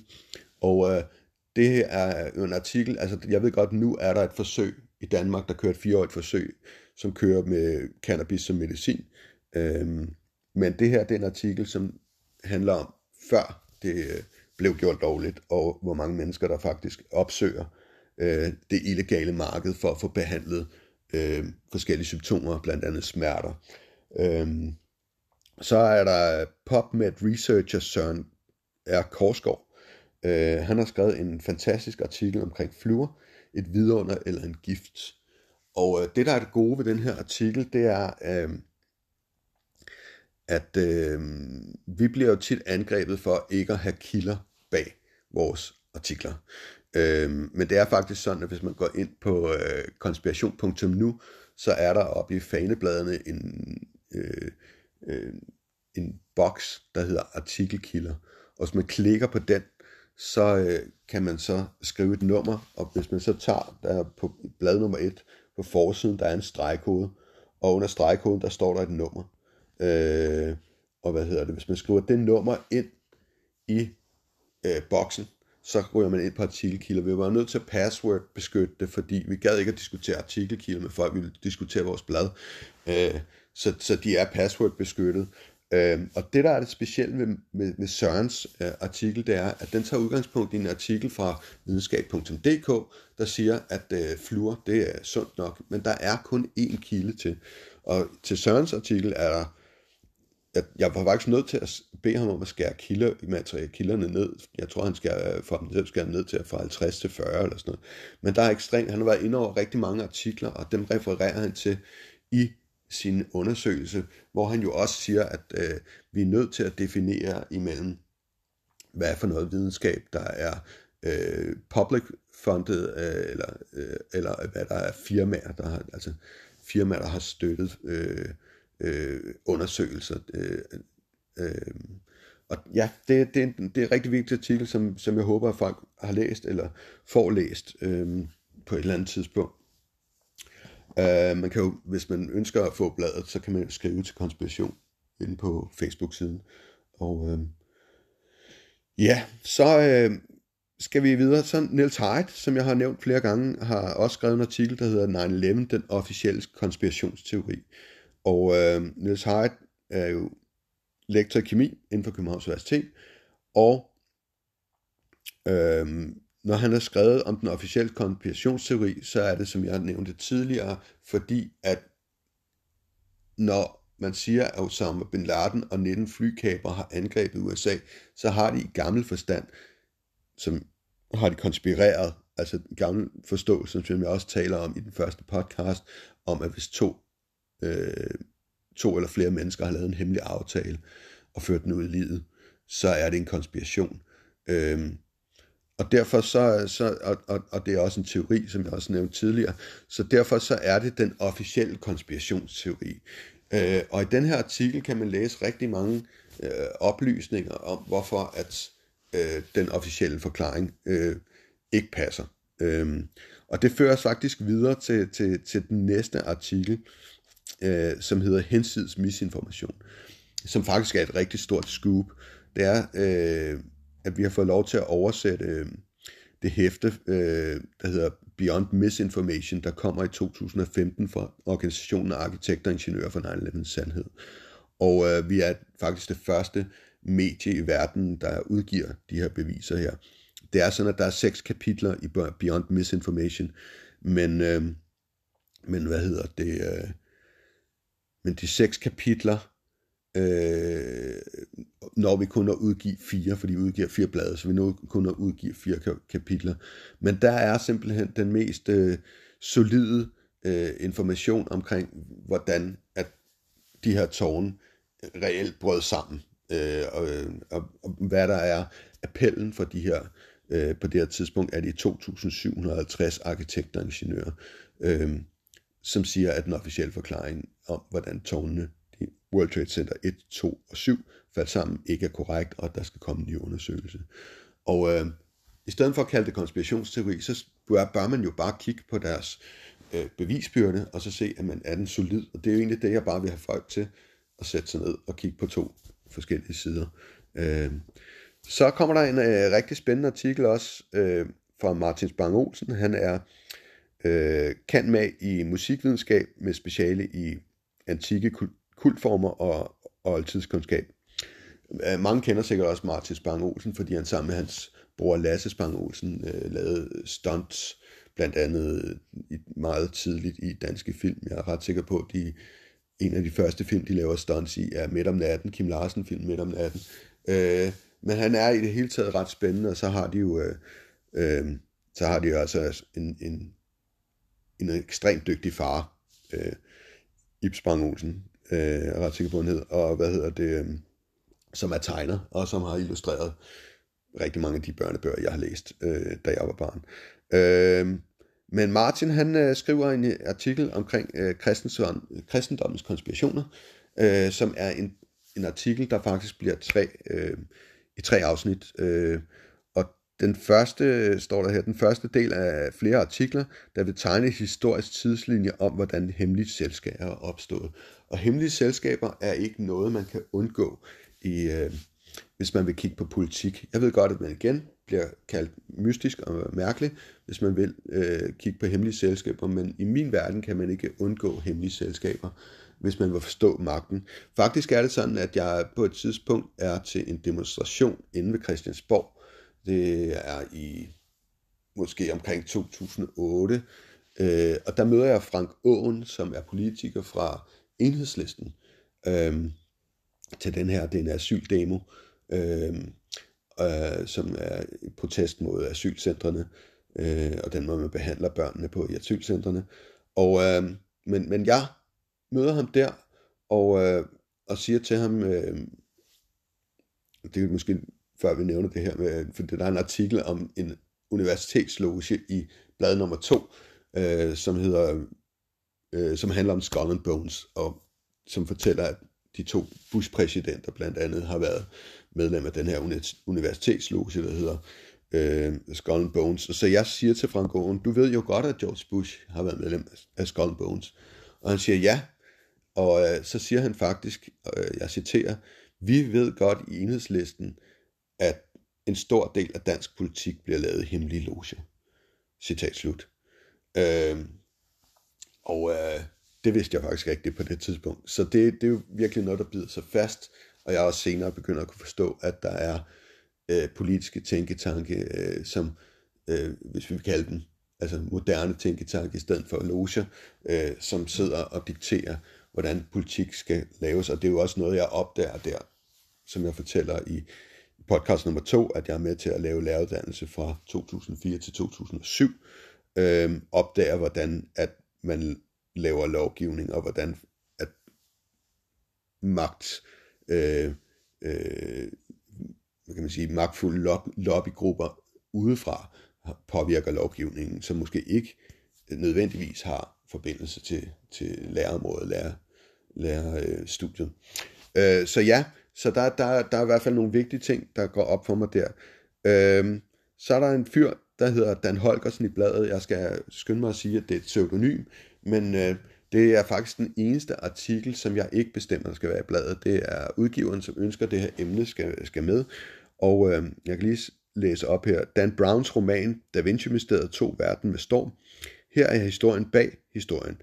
Om det mysterium, bogen byggede på, mysteriet om den katolske præst Sonja og hans hjem Rennes-le-Château.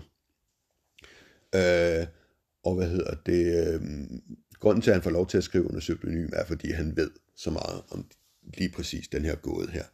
Øh, og han er en dygtig forfatter, øh, men vi kan ikke afsløre navnet på ham, fordi han beder om at lade være, at vi gør. Så, øh, så er der to artikler mere. Øh, sociolog Mikkel M. Green, Madsen Green, som jeg jo også refererer til i podcast nummer 1, hvor jeg refererer til en bacheloropgave 2013, der bliver skrevet af to øh, sociologer, øh, om, og som undersøger konspirationsteorier, og hvor de finder ud af, at det er ikke, når, en, når noget bliver kaldt en konspirationsteori, så er det ikke fordi, at det er en konspiration, en teori om en konspiration.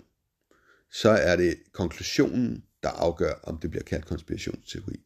Meget, meget vigtig konklusion, øh, fordi igen underbygger, at ordet konspirationsteori bliver brugt som et angreb mod den kritiske tænkning, så du ikke tænker ud af uden for diskurserne og tænker ud af boksen.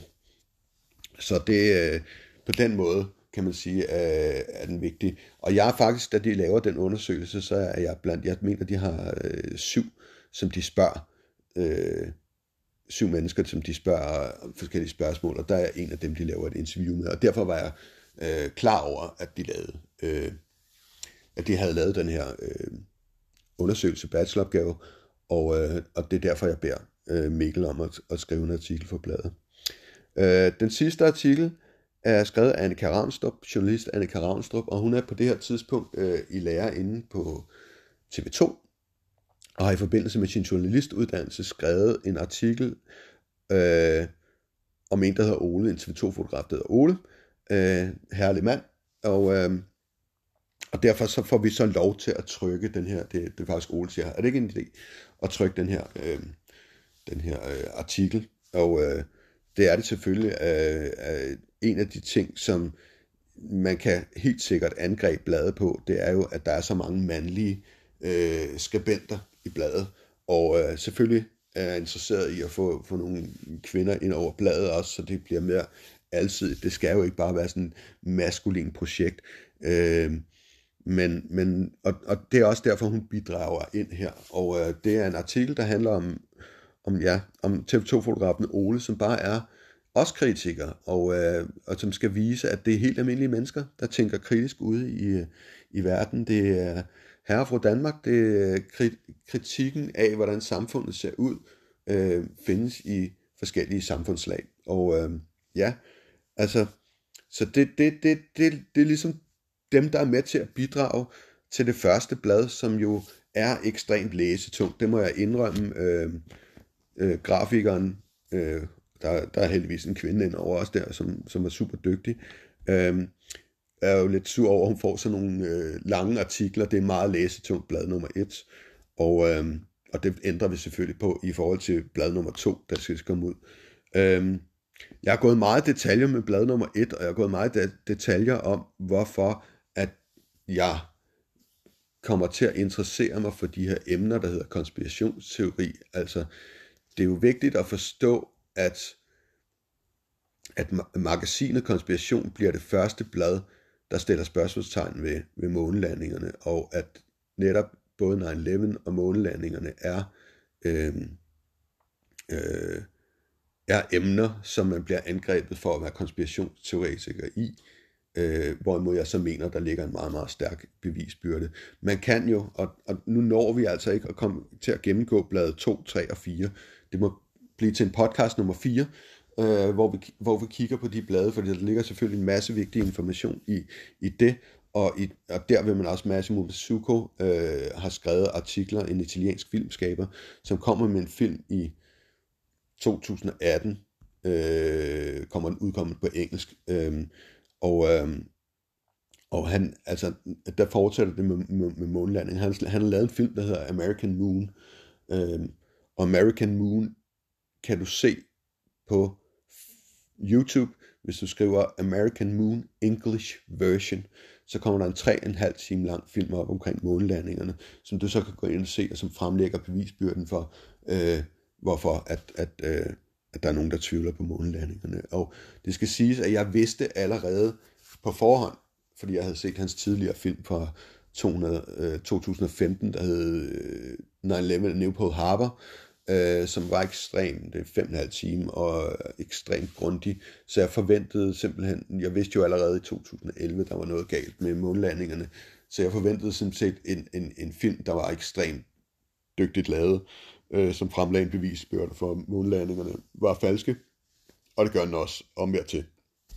Så hvis du tvivler på månelandingerne, eller, eller bare vil øh, høre lidt omkring bevisbyrden, så kan jeg anbefale den film, fordi vi når ikke ind omkring øh, blad 2, 3 og 4 i, øh, i den her podcast her. Øh, men det er vigtigt også at forstå, at når jeg forbinder 11. september og 9-11, undskyld, når jeg forbinder 9-11 og månelandingerne med hinanden, så er det fordi det er to kæmpemæssige bedrag, hvor det er vigtigt for mig at få folk, folk får en forståelse af, at magten bedrager os med noget, der er så stort som 11. september, der ændrede verden, eller månelandingerne, som gjorde dem til den førende teknologiske øh, nation i verden.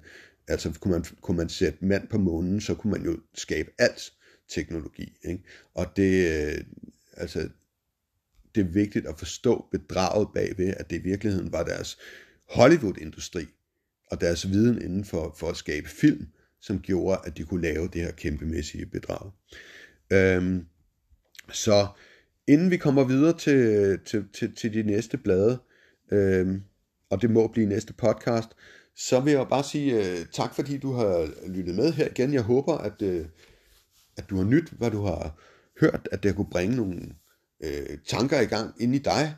Uh, igen, så uh, skal du ikke forstå, at jeg er et udtryk for sandhed. Uh, jeg skal provokere dig og uh, få dig til at tænke i andre baner, og, og uh, håber, at du så via de her uh, uh, fortællinger og podcasts, så at det kan få sat øh, skub i nogle af dine tanker, din, din, din egen interesse og, og lyst til at undersøge, øh, hvad der er derude. Øhm, så uden at sige alt for meget øh, mere, øh, så håber jeg bare, at øh, du selv går i gang, undersøger fordomsfrit øh, ting, og øh, at du ikke lader dig bremse af ordet konspirationsteori. Øh, og det er specielt vigtigt, fordi vi er i den her øh, hvad kan man sige, øh, verdenstilstand, vi er lige nu, hvor vi har været ramt af en lockdown øh, det sidste års tid, øh, den 11. marts 2020, i forbindelse med det, den her pandemi, øh, covid-19-pandemi, som jeg jo prøver lidt også at fortælle i den første podcast, at jeg mener, at det er et, et falsk flagangreb helt på linje med 11. september, som også var et kæmpestort bedrag. Og jeg ved godt, at for nogle mennesker vil det sikkert være meget irriterende. Jeg bliver ved med at referere til 11. september, som jo, ja, her i år, den 11. september, vil være 20 år siden det skete, og folk vil sige, ja, men nu er vi også kommet forbi det. Men det er vi ikke. Altså, det ændrede verden, øh, og vi er stadig fanget i, i, i det bedrag, fordi de folk, som, altså den magtkonstruktion, den magtstruktur, der, der bedragede os i forhold til 11. september, øh, fik jo lov til at fortsætte. Altså, og, og hvis, man, hvis man bare overhører alle dem, der kritiserer dem, der, der peger og siger, hey, kejseren har ikke noget, noget tøj på, så kan kejseren blive ved med at gå rundt uden tøj på og bedrage folket. Og, og, og det er jo det, der sker, og det er det, der er sket. Så den, hvad kan man sige, deep state, the 1%, oligarkerne, har jo igen trykket på knappen og er nu i ekstrem grad ved at ændre vores samfund og prøver at lave den her great reset. Øh, øh, og vi kommer ikke tilbage. Hvis det går til magthaverne, kommer vi ikke tilbage. Og noget af det, som vi har advaret imod i forhold til 11. september, var jo, at der var en ny verdensorden, at der var en, magt, en central magt af rige mennesker i verden, som, som, som havde bedraget os. Øh, og det bør efterhånden være mere og mere tydeligt, at der sidder en central magt og trækker nogle tråde og dikterer, hvad den danske nation, hvad Mette Frederiksen og Magnus Heunicke skal, skal melde ud til det danske folk. Øh, så det er derfor, det er vigtigt at forstå alle de her ting i sammenhæng. De hænger sammen. Det er et stort puslespil, og det kan virke forvirrende, men jeg håber, at jeg via de her tre podcasts har prøvet at kunne tegne en lille smule øh, billede af, hvordan tingene hænger sammen. Så tak fordi du lyttede med, og øh, ja, så håber jeg bare, at vi lyttes ved i podcast nummer 4, hvor jeg vil gå dybere ind i blad 2, 3 og 4. Tak for det.